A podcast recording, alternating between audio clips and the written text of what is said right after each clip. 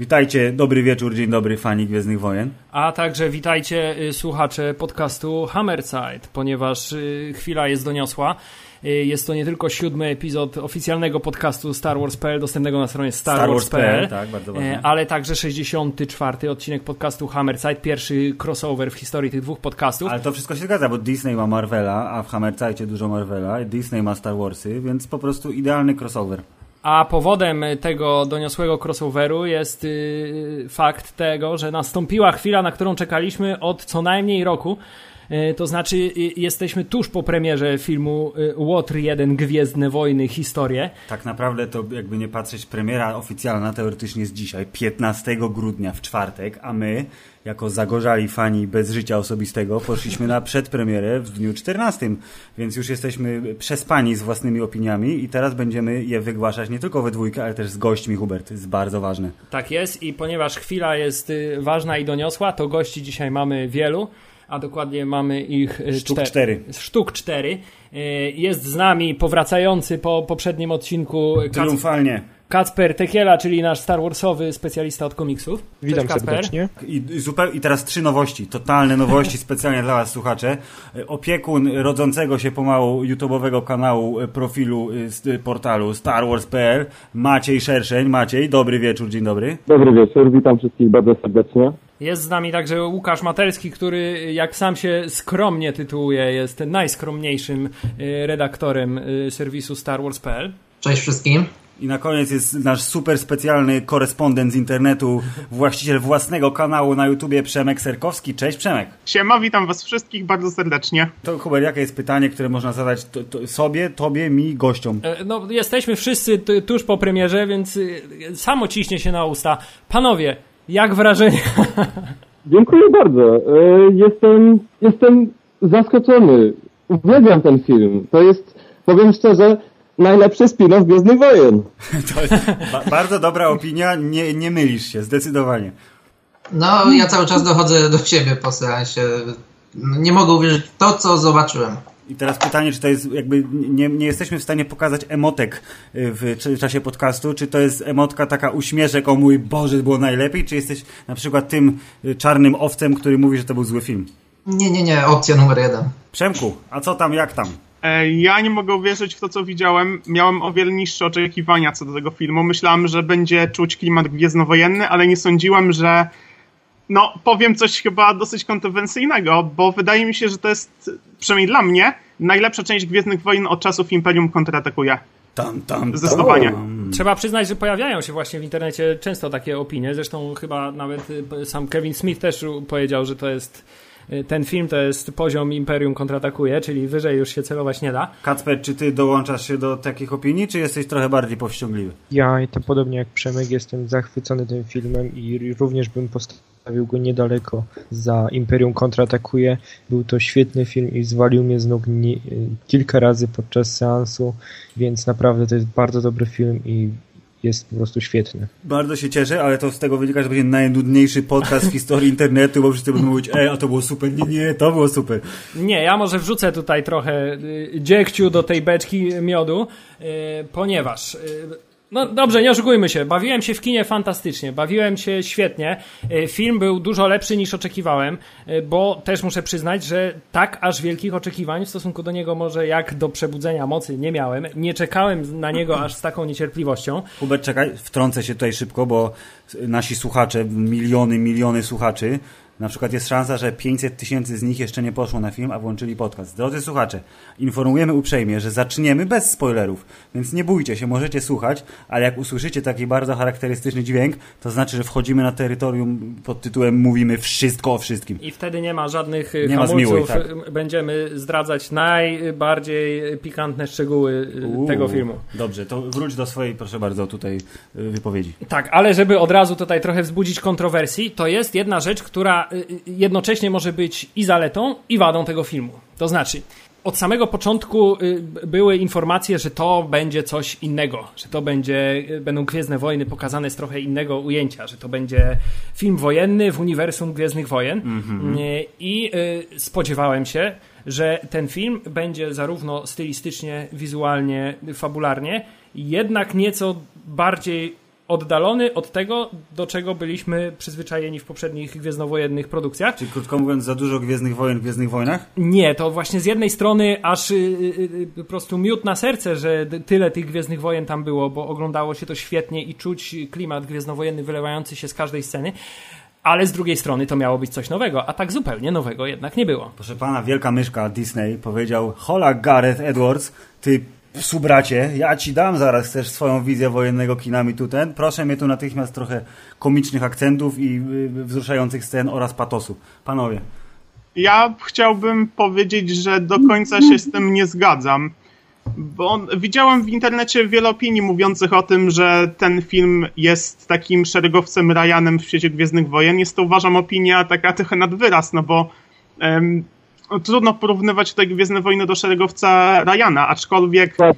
mamy wiele scen walki takiej kompada, kombadanckiej, pa, partyzantki, gdzie widzimy żołnierzy walczących na różnych planetach. Mamy przedstawione historie zwykłych ludzi, a nie tylko wszechmocnych Jedi, tak jak do tej pory mieliśmy to w poprzednich częściach Gwiezdnych Wojen i mm, czujemy jako widzowie się przytłu- przytłuczeni y, przez imperialne siły, tak samo jak ci bohaterowie. Tak wielkie, olbrzymie Death, olbrzymi Death Star orbitujący nad planetami, Star Destroyery, y, AT-AT, które chyba pierwszy raz widzimy z perspektywy zwykłych żołnierzy, tak? Z ich perspektywy są pokazane AT-AT i to czyni ten film takim mm, po prostu świetnie oddaje skalę tego filmu, skalę tego, jaką wielką siłą imp- jest Imperium w właśnie galaktyce.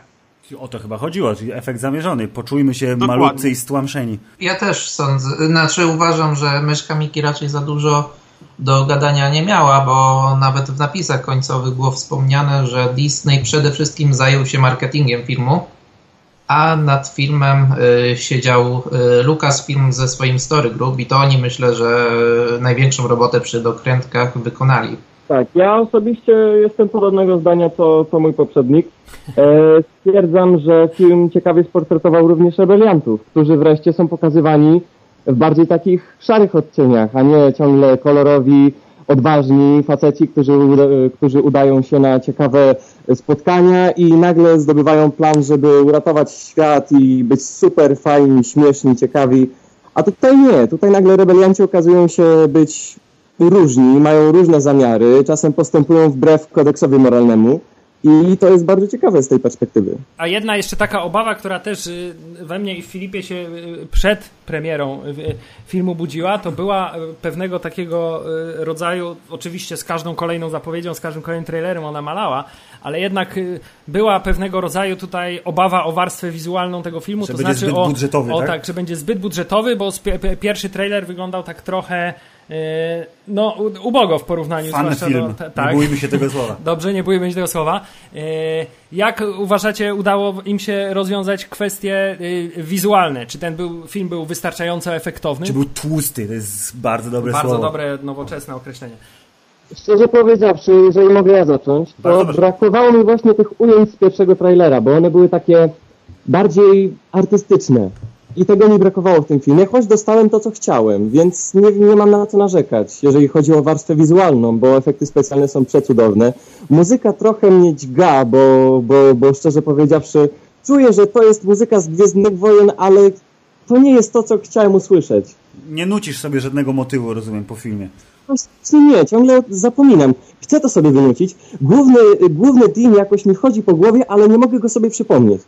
To jest prawda. Motyw Krenika był bardzo ciekawy. Właśnie to jest y, ten problem, który ja mam z muzyką, jest tylko polega na tym, że y, świetnie się wpasowała y, film, świetnie budowała klimat w trakcie tej, tej sceny, ale złapałem się na tym, że wychodząc z sali nie byłem w stanie przypomnieć sobie żadnego jakiegoś konkretnego motywu. Tak jak po przebudzeniu mocy temat Rey absolutnie mi grał w głowie przez najbliższe dni. E, to tutaj e, zabrakło takiego elementu charakterystycznego, ale kto wie, może to jest taki specjalny zabieg kompozytorski, żeby jakby nie wychodzić przed szereg, przed pana Johna Williamsa. Jakie ja uważam, że jeżeli chodzi o muzykę, to jest taki specjalny zabieg, żeby jednak jeszcze bardziej podkreślić to, że ten film jest tak jakby częścią uniwersum, ale no nie jest kolejną częścią rzędu, tylko jest jakimś takim właśnie oddzielnym odłamem z tak zwanym spin-offem. Dlatego, żeby jeszcze bardziej ten film oddzielić te, od tego Star Warsowego spójnego uniwersum, no muzyka brzmi nieco inaczej i moim zdaniem e, czy to jest na plus, czy na minus. No, ja tak samo jak mój poprzednik nie zapamiętałem żadnego utworu, nic mi nie utkwiło specjalnie w głowie. E, nie pamiętam, żeby, żeby było coś takiego, co by nawiązywało jakkolwiek chociażby do poprzednich utworów Williamsa. Nie było Imperial March, nie było no tej całej otoczki, te, tego było. całego mięska, Właśnie które było. Star Wars Nie było Marsza Imperialnego, był? oprócz momentów, w którym był Marsz Imperialny, ale bardzo krótko. Był? O, no to coś mi wyleciało z głowy, powiedzcie gdzie mniej więcej, jeżeli to... To, to znaczy może to kiedy był i przy jakiej okazji to zostawimy... Sekcji spoilerowej. Tak, no zostawimy no sobie na po, po sygnale. na po sygnale, tak. E, ale rzeczywiście pojawiały się znane stare motywy muzyczne i to jako właściwie jako one jako jedyne dały się tak w moim mniemaniu zapamiętać. Czyli skacz, skacz, ale Williamsa nie przeskoczyć, tak? To tak jest, jest konkluzja sekundy, po 2-4 sekundy i koniec motywu i nagle dostajemy znowu oryginalną muzykę. I to było bardzo dobre swoją drogą, bo, bo dużo łatwiej jest y, przearanżować trochę tylko i wyłącznie znane stare motywy, a dużo trudniej y, wstrzelić się w klimat, ale z jakimiś y, zupełnie nowymi kompozycjami. Mhm. Znaczy ja nie mówię, że to jest jakiś wielki minus z tą muzyką, bo film stara się robić coś nowego. Ciągle nas odciąga od tego, że to są Gwiezdne Wojny, że to się dzieje w Gwiezdnych Wojnach, ale jest trochę na uboczu. Tak samo ta kontrowersyjna kwestia braku napisów yy, początkowych. Chciałem właśnie, yy, właśnie że yy, moje pierwsze, pierwsze w ogóle otwarcie filmu, tak wszyscy się zastanawialiśmy, jak to, co zrobią, jak pokażą. Była ta zajawka taka y, y, na którymś z tych konów wielu, tak? Co były oryginalne napisy y, z tak, Nowej na Nadziei. I, i, i, i nagle zostały zniszczone i popsute i postawiły się pionowo i o mój Boże. A tu dostaliśmy tylko dawno, dawno temu w odległej galaktyce i od razu takie gwałtowne boom, e, od razu kosmos i od razu jakieś tam muzyczne e, zajawki. I pierwsza rzecz, która jest jedną z wielu, e, jednym z wielu odwołań do starej trylogii, to znaczy, o nie, na tle ciemnego kosmicznego nie ma trójkątny szary kształt, ale ten trik pod tytułem hej, to nie jest statek, tylko to jest cień padający na pierścienie, uważam za bardzo smaczny smaczek. Dobrze, panowie, zbliżamy się bardzo niebezpiecznie blisko do terenu spoilerowego, y, dlatego zanim jeszcze przejdziemy do, do, już mięsa tak zwanego, to chciałem jeszcze zapytać o taką jedną rzecz, y, która może zaciekawić tych, którzy spoilerów nie chcą słuchać. I to jest rzecz bardzo ważna, no. bo pytanie podstawowe brzmi, czy ten film broni się jako film, a nie jako fragment uniwersum gwiezdnowojennego? To znaczy, czy dla nazwijmy to casuala. Dla kogoś, dla kogo Gwiezdne Wojny to jest y, jedna, z, jedna, z, gdzieś, tak, jedna z dziesiątek różnych y, brandów, które się tam po kinie y, kręcą. Czy ten film się broni warstwą wizualną, fabularną? Czy to jest dobre kino, a nie dobre kino gwiezdnowojenne? Według mnie to jak najbardziej ten film się broni sam w sobie, ponieważ bohaterowie są tak dobrze przedstawieni, że możemy się i z nimi utożsamić i naprawdę ważne są dla nich, dla nas nasze, znaczy ich losy. I według mnie casual, taki jak ty powiedziałeś, taki typowy niedzielny kinoman może spokojnie na ten film iść i może go spokojnie zrozumieć i spokojnie z niego wyciągnąć tyle samo, ile ja z niego wyciągnąłem. No dobra, po, poza kilkoma smaczkami oczywiście. I później może spokojnie rozpocząć, rozpocząć tym filmem swoją przygodę z Gwiezdnymi Wojnami. Y, oczywiście po łotrze oglądając na przykład Nową Nadzieję, ponieważ film się idealnie łączy z całą sagą, jak i działa jako oddzielny, oddzielna komórka. Ale ja mam właśnie takie trochę mieszane uczucia na ten temat. E, wydaje mi się, że to był bardziej film od fanów dla fanów. Takie główne aspekty na pewno będą zrozumiałe, ale e, trochę wydaje mi się, że za mało czasu było poświęcone tym głównym bohaterom, żeby bez głębszego zagłęb e, bez zagłębiania się w, w, temat Gwiezdnych Wojen ktoś mógł polubić ten film i chcieć go obejrzeć jeszcze raz. A się tak właśnie zastanawiam, czy faktycznie jest szansa, że e, zupełnie świadomie poszli na to widzowie, którzy nie mają pojęcia, czym są Gwiezdne Wojny. Poza oczywiście sytuacją, kiedy koleś mówi, ej, musisz ze mną iść, albo przestanę cię kochać. A dziewczyna mówi, nie, nie chcę iść na lasery, a on mówi, a tam jest Mats Mikkelsen. A on mówi, aha, to pójdę. Tak jest. Ja lepiej, ja byłem na tym pokazie właśnie w jednym z kin. Siedziałem przy parze i dziewczyna zapytała swojego faceta i jedną bardzo ciekawą rzecz. Mianowicie spytała go, ej, a gdzie jest Ray? Ale to, to, to, to, Już nie mogłem się powstrzymać, więc mm, ten film myślę, że osobiście jest dla casuali, o ile im się wytłumaczy, gdzie ten film się mniej więcej znajduje, żeby mieli jakiekolwiek odniesienie. Tak, żeby wiedzieli, co oglądają, bo jak potraktują to jako pierwszą część tego całego uniwersum, to mogą się tak poczuć trochę dziwnie. Z racji tego, że te postaci są sportretowane w różny sposób, myślę, że niektóre z nich są, e, jeżeli chodzi o ich backstory, to są naprawdę słabo zarysowane, bo na przykład e, Jyn Erso czy mm, Cassian Andor e, mają fajne backstory, ich motywacje są e, dobrze wyjaśnione, mamy tak naprawdę mm, powody, dla których walczą za rebelię, tak? Mamy to fajnie wszystko zarysowane, a niestety mamy też takie postaci, które z jakiegoś powodu są przyjaciółmi, ale tak naprawdę nie mamy wyjaśnione, dlaczego oni są przyjaciółmi. No, brakuje mi pewnych takich motywów i wątków, które bardziej by łączyły te postaci ze sobą i by em, no jakoś wyjaśniały lepiej ich e, historię, przynajmniej tych takich bardziej drugoplanowych e, postaci ze składu Rogue One. Tutaj moje zdanie jest takie, że chyba najbardziej skrzywdzoną pod tym względem postacią był pan Body Rook. To znaczy Tak. y, Tak. pilot deserter, który y, Mało go było, tak, właściwie jego motywacja do końca nawet chyba wyjaśniona nie była. Nie, I mimo to, że był postacią szalenie sympatyczną, to jednak chyba y, najmniej y, dającą możliwość do jakiegoś utożsamienia się z Bo nią. przyszli producenci i powiedzieli, ej, tu jest kontrakt na 7 książek i 3 komiksy, więc scenariusza wycinamy to, to i to i to. Dajemy to gościowi, który napisze z tego trylogię kolejną. Niestety taka jest prawda. W naszych czasach nie robi się już filmów, tylko się tworzy uniwersa. W związku z tym y, tutaj pewnie ten element też jest dosyć znaczący. Brakuje mi w tym filmie paru scen wyjaśniających, co ci, mm, co ci bohaterowie sobą prezentują, bo, ci boha- bo od bohaterów dostajemy jakieś ogólniki. I szkoda mi właśnie, że nie dostaliśmy, nie dostaliśmy ich backstory. Na przykład właśnie z Bogim. E, chciałem dostać scenę, gdzie, Max, y, gdzie Mats Mikkelsen daje mu te plany. I tak to byśmy mieli przynajmniej jakieś, jakieś, jakieś backstory dla tego bohatera. I ta scena wystarczyłoby, że trwałaby, nie wiem, może z minutę czy dwie i to by wystarczyło. Y, Darujemy, darujemy ci ten y, y, minimalny spoiler, który się tu pojawił. Panowie, wydaje mi się, że nieuniknionym jest teraz, żeby zabrzmiał sławetny sygnał.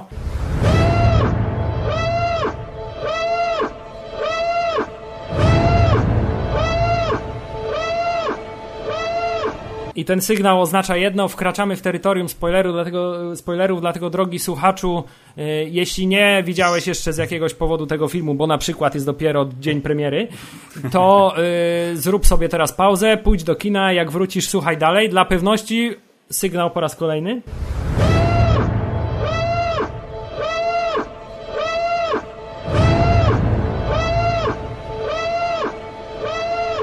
Dobra, jazda bez trzymanki teraz. Ogłaszamy, że od tego momentu Jezu. jest opcja spoilerowania. Więc ja od razu chciałbym zacząć od pierwszej rzeczy. Filip już y, tutaj zagaił temat yy, Otwarcia. otwarcia, to znaczy ostrego cięcia z napisu dawno, dawno temu w odległej galaktyce do yy, sceny z przeszłości. Ja chciałbym tutaj nawiązać do drugiego przerywnika, czyli yy, takiego mikroscrolla, który się jednak pojawił. Czyli coś, co zostało wyjęte żywcem yy, z wojen klonów i rebelsów, to znaczy gwiazdy, logo i koniec. I motyw muzyczny, który był e, oczywiście też zupełnie inny.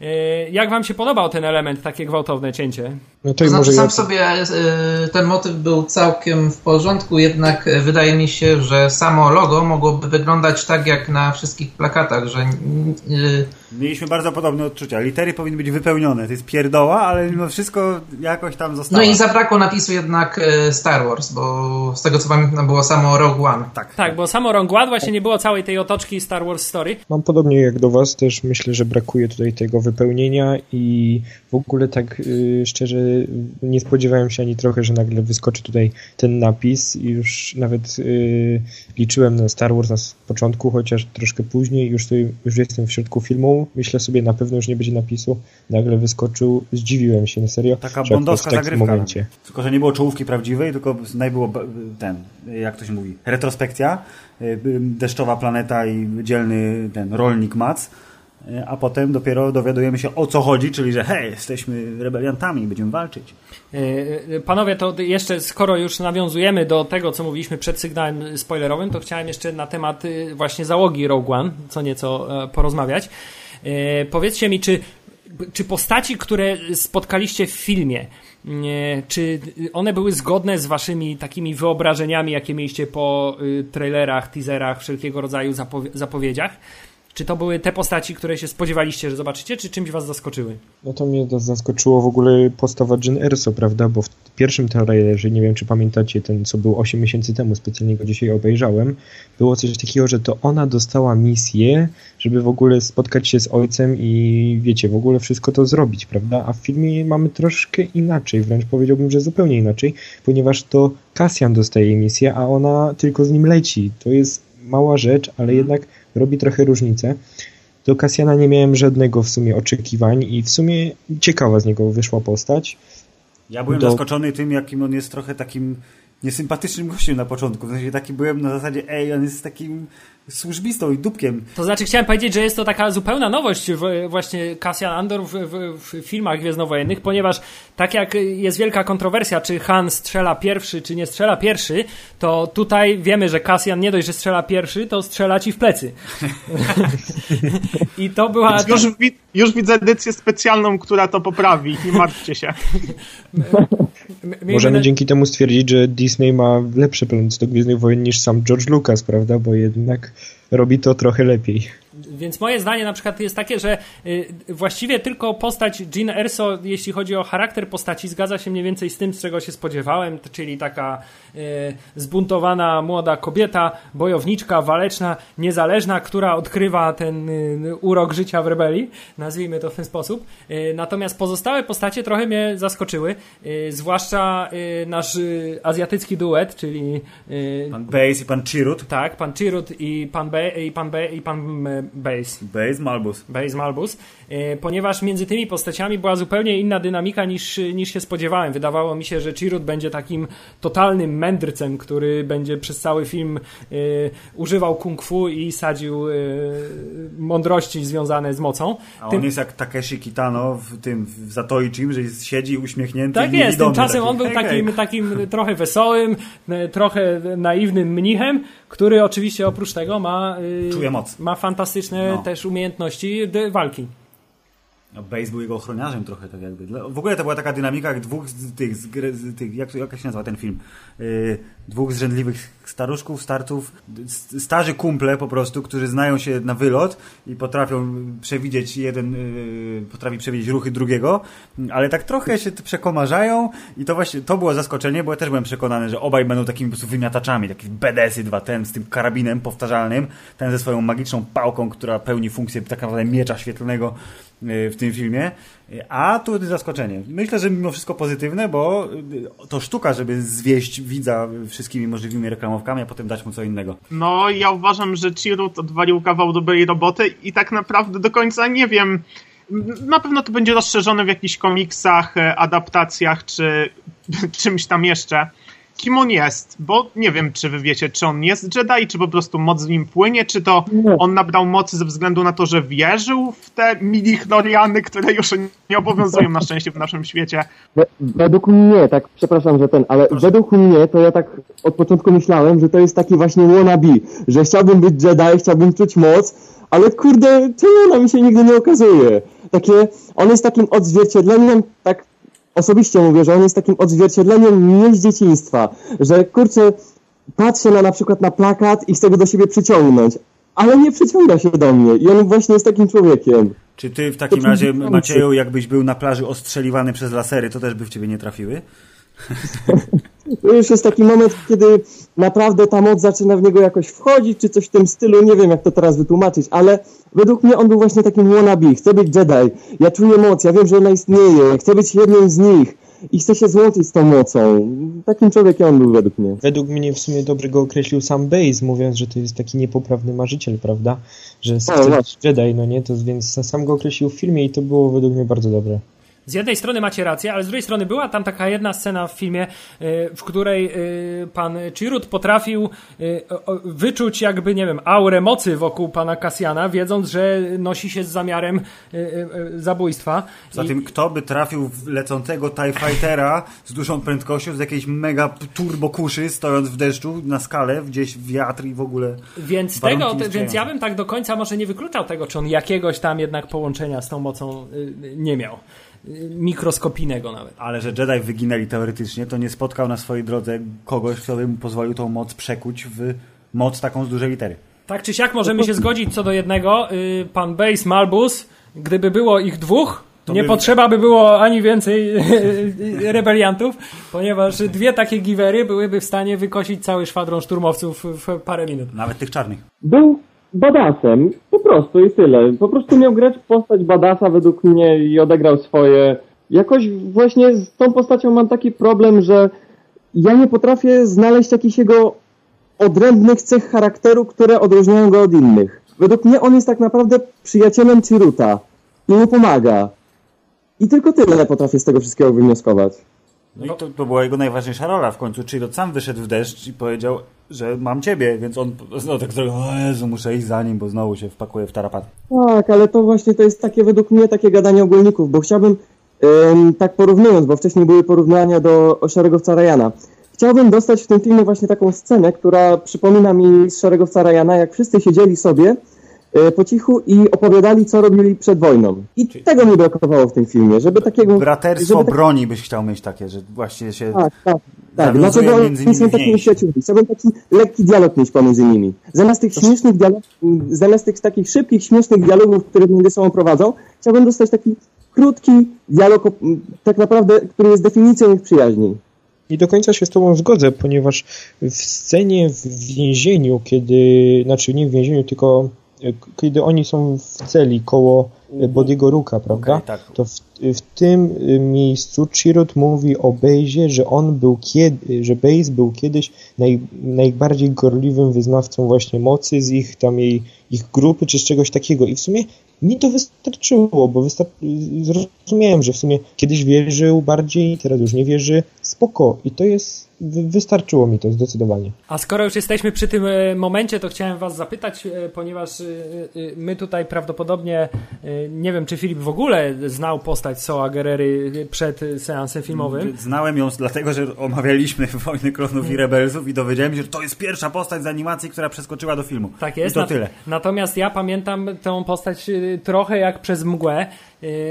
Powiedzcie mi, czy kupiliście to, że to jest ten sam Saw Gerrera? To znaczy, ja myślę, że Zasoła mogłaby być jakakolwiek inna postać nowo wprowadzona i jego nazwisko to raczej tylko taki smaczek dla fanów Wojen Klonów, żeby czuli, że to jest spójne uniwersum, bo tak naprawdę mało wspólnego ma z Sołem, z, Sołem z Wojen Klonów. Według, ja się trochę nie zgodzę, bo według mnie widać wciąż w nim taki bo jak oglądaliśmy tam ten sezon szósty, prawda, i te odcinki z nim, to było widać, że on już wtedy był takim trochę ekstremistą, on już chciał walczyć, on już był takim, wiecie, już yy, militarystą wręcz, prawda, on chciał walczyć od samego początku z tymi droidami, a później możemy się dowiedzieć w Rebelsach, że on on dalej z tym imperium walczy. I według mnie to była słuszna decyzja pokazać go jako takiego radykała, który się odłączył od rebelii, który był w rebelii i spoko smaczek i jednocześnie dobra postać według mnie. Możliwe, że trochę za bardzo płaczliwie gadał cały czas, ale widać w nim było taką jakby psychozę, taką zwariowanie, trochę już podchodziło mi to pod, wiecie, jakąś chorobę psychiczną już Ale wręcz. ty widziałeś, jakiego ale... miał zwierzaka w tej, kurde, piwnicy swojej to, to, to już w ogóle było nienormalne, kiedy pilot do ciebie przychodzi, prawda, ja, by, ja, ja Bodiemu wierzyłem od samego początku, a ten biedny mu coś tam robił, prawda, no ale to mogę, można tylko pokazywać, jak wielką szkodę Imperium mu wyrządziło po tych wszystkich latach, prawda, stracił nogi, stracił coś tam, no to jednak wiecie, wiecie o co chodzi. Nie wiemy, czy to Imperium mu tę szkodę wyrządziło, czy jakiś ten śmieszny gaz, który tam sobie od czasu do czasu aplikował.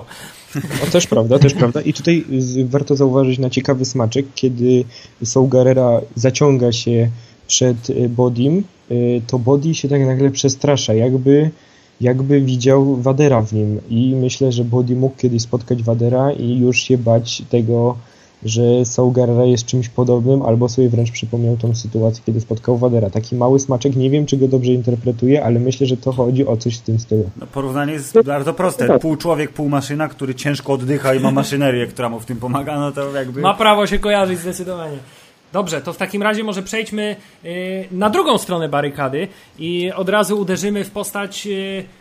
Wydaje mi się, że mocno kontrowersyjną, co do której nie było wiadomo specjalnie, czego się może spodziewać y, i jaka to, to będzie postać, ale każdy jakieś wyobrażenie sobie y, przed premierą y, wytworzył, a Czyli mianowicie. ktoś, kto, myśleliśmy, że to będzie Tarkin Light, tak? Tak jest, czyli kogoś, kogo myśleliśmy przynajmniej my tutaj, że będzie taką jakby zupełnie bezpośrednią konkurencją i rywalem takim siarczystym dla Grand Moffa Tarkina, czyli pan dyrektor Krenik, który w filmie okazał się postacią trochę inną. Czy się zgodzicie? Ja, się bardzo cieszę z dyrektora Krenika, bo y, widać, że z jednej strony facet jest chorobliwie ambitny, zaszedł strasznie wysoko, y, wierząc w y, imperialną indoktrynację i wiedział, że to jest cel, musimy zaprowadzić pokój, ale żeby zaprowadzić pokój trzeba zabić kilkaset tysięcy ludzi, bo to jest jedyny sposób. Y, ale w środku on nie był chyba taki do szpiku kości zły, bo takie wahania, ja odczułem w nim, proszę pana, przez ten ekran, wahania y, i jednocześnie to, że on się bał w- choćby Wejdera, znaczy kto by się nie bał Wejdera, nie oszukujmy się, ale on miał takie momenty, kiedy wyskakiwał, taki był, hej, ale ja tu zrobiłem to, to i to, ale po chwili już się robił taki malutki. I to było spoko, że to jest gość, który po prostu wierzył w swój interes, który przy, przypadkiem jest z, zgodny z interesem Imperium i dopóki tak było, to czuł się bezpiecznie, ale w momencie, kiedy spotkał większy autorytet, to już y, starał się, ale nie był takim kozakiem. Mi się najbardziej podobała scena, kiedy przychodzi Moff Tarkin, prawda, i y, widać to takie zaskoczenie ogólne dyrektora Krenika, kiedy on po takim triumfalnym teście, prawda, on y, zostaje jakby ogołocony ze swojego dziecka, co jest gwiazdą śmierci, prawda. On w to włożył praktycznie całe swoje życie i starał się cały czas tego pilnować i liczył cały czas na pochwałę od samego imperatora i był zażenowany wręcz, przychodzi do niego Darth Vader, a nie y, jednak y, imperator sam, prawda? Cały czas o niego dopytywał, pytał się czemu y, przy tym teście nad Jedą nie ma imperatora, prawda? I on myślę, że taki czuł się przez cały ten film niedoceniony i jakby to imperium on przez, w ciągu filmu przestawał wierzyć w to imperium, y, coraz mniej w nie wierzył, aż myślę, że pod sam koniec filmu już, już w ogóle przestał wierzyć w to imperium, kiedy go samo zabiło, prawda? Bardzo Więc- słuszna obserwacja, aczkolwiek mi się skojarzyło to, co teraz powiedziałeś, że to jest jak Tarkin powiedział, o fajna stacja, zabiorę ci ją, jak ten obrazek w internecie. Zrobiłeś to? Ładne, ja to zrobiłem. Dokładnie, dokładnie. Tak, ja liczyłem bardzo właśnie na jakąś taką silną rywalizację między Tarkinem a Krenikiem. Tymczasem e, on został sprowadzony do parteru praktycznie od razu na samym początku i przez e, całą resztę filmu próbował jakoś e, ratować swoją pozycję i, i jakoś tę sytuację naprawić. Tymczasem coraz bardziej mu się wszystko na głowę waliło, aż w końcu zwaliło mu się na głowę dosłownie. No. Ale bardzo mi się podobała scena, która jakby doskonale y, była dla mnie takim komentarzem mo- momentów, kiedy dzieje się coś według myśli dobrych bohaterów, to znaczy wykonują swój plan i oczywiście złoczyńcy mają teraz kłody pod nogi rzucane.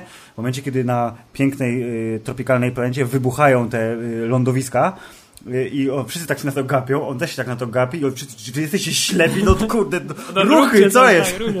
Bardzo dobra scena. A jeśli już jesteśmy przy y, tutaj y, kwestii Tarkin-Krenik, no to nie można nie powiedzieć o chyba najbardziej kontrowersyjnym zabiegu, y, jeśli chodzi o efekty specjalne w tym filmie, to znaczy cyfrowa rekonstrukcja twarzy postaci. Y, Przede wszystkim oczywiście y, próba odtworzenia wizerunku Petera Cushinga. Przyznać się, który z was zrobił tak? Jak się Bardzo mi się to podobało. Nie, nie, Naprawdę. Znaczy, ja jakoś nie czułem zaskoczenia, bo niestety trafiłem na małe spoilery przed seansem. Ale tak czy siak sama technologia no, robi wrażenie. Momentami może było widać, to, że to jeszcze trochę sztuczne, ale, ale naprawdę świetna robota dla Industrial Light and Magic, bo Bo ty byś To tak ja- nie umiał. to na pewno. To ja na przykład przytoczę teraz w sumie taki tekst, który znalazłem na pewnej grupie Star Warsowej, którym się zdecydowanie zgadzam i miałem praktycznie tak samo. Gość napisał, że dostał takiego oszołomienia, kiedy zobaczył Tarkina, że nawet nie wie, co powiedział przez całą tą scenę i w sumie mam podobnie, bo teraz nie potrafię sobie przypomnieć, co on w sumie mówił.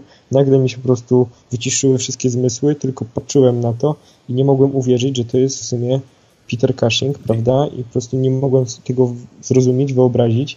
A później w sumie koledzy się mnie pytali, że to co to Kasper, to jakieś były dodatkowe sceny nagrywane w Nowej Nadziei, jakieś mieli y, poboczne materiały, że to wykorzystali teraz, a ja no w sumie mówię, że nie, no nie było żadnych takich scen, żeby mogli tak je teraz wykorzystać, prawda? To jest chyba wszystko komputerowo zrobione. Komentarz jest... na Reddicie, jeden był taki, osoba się bardzo zdziwiła, Tarkin was CGI? Znak zapytania z wykrzyknikiem, więc mimo wszystko są ludzie, którzy dali się nabrać, no i brawo panowie od efektów. Ja się tylko zastanawiam, czy nie jest jeszcze mimo wszystko trochę za wcześnie na aż takie y, mocne eksploatowanie tego efektu. Y, wiemy, że pierwszą taką chyba solidną próbą był Tron nowy, tak, gdzie Jeff Bridges, odmłodzony Jeff Bridges y, jak miał... nie mówił, było super. Jak mówił, już tak...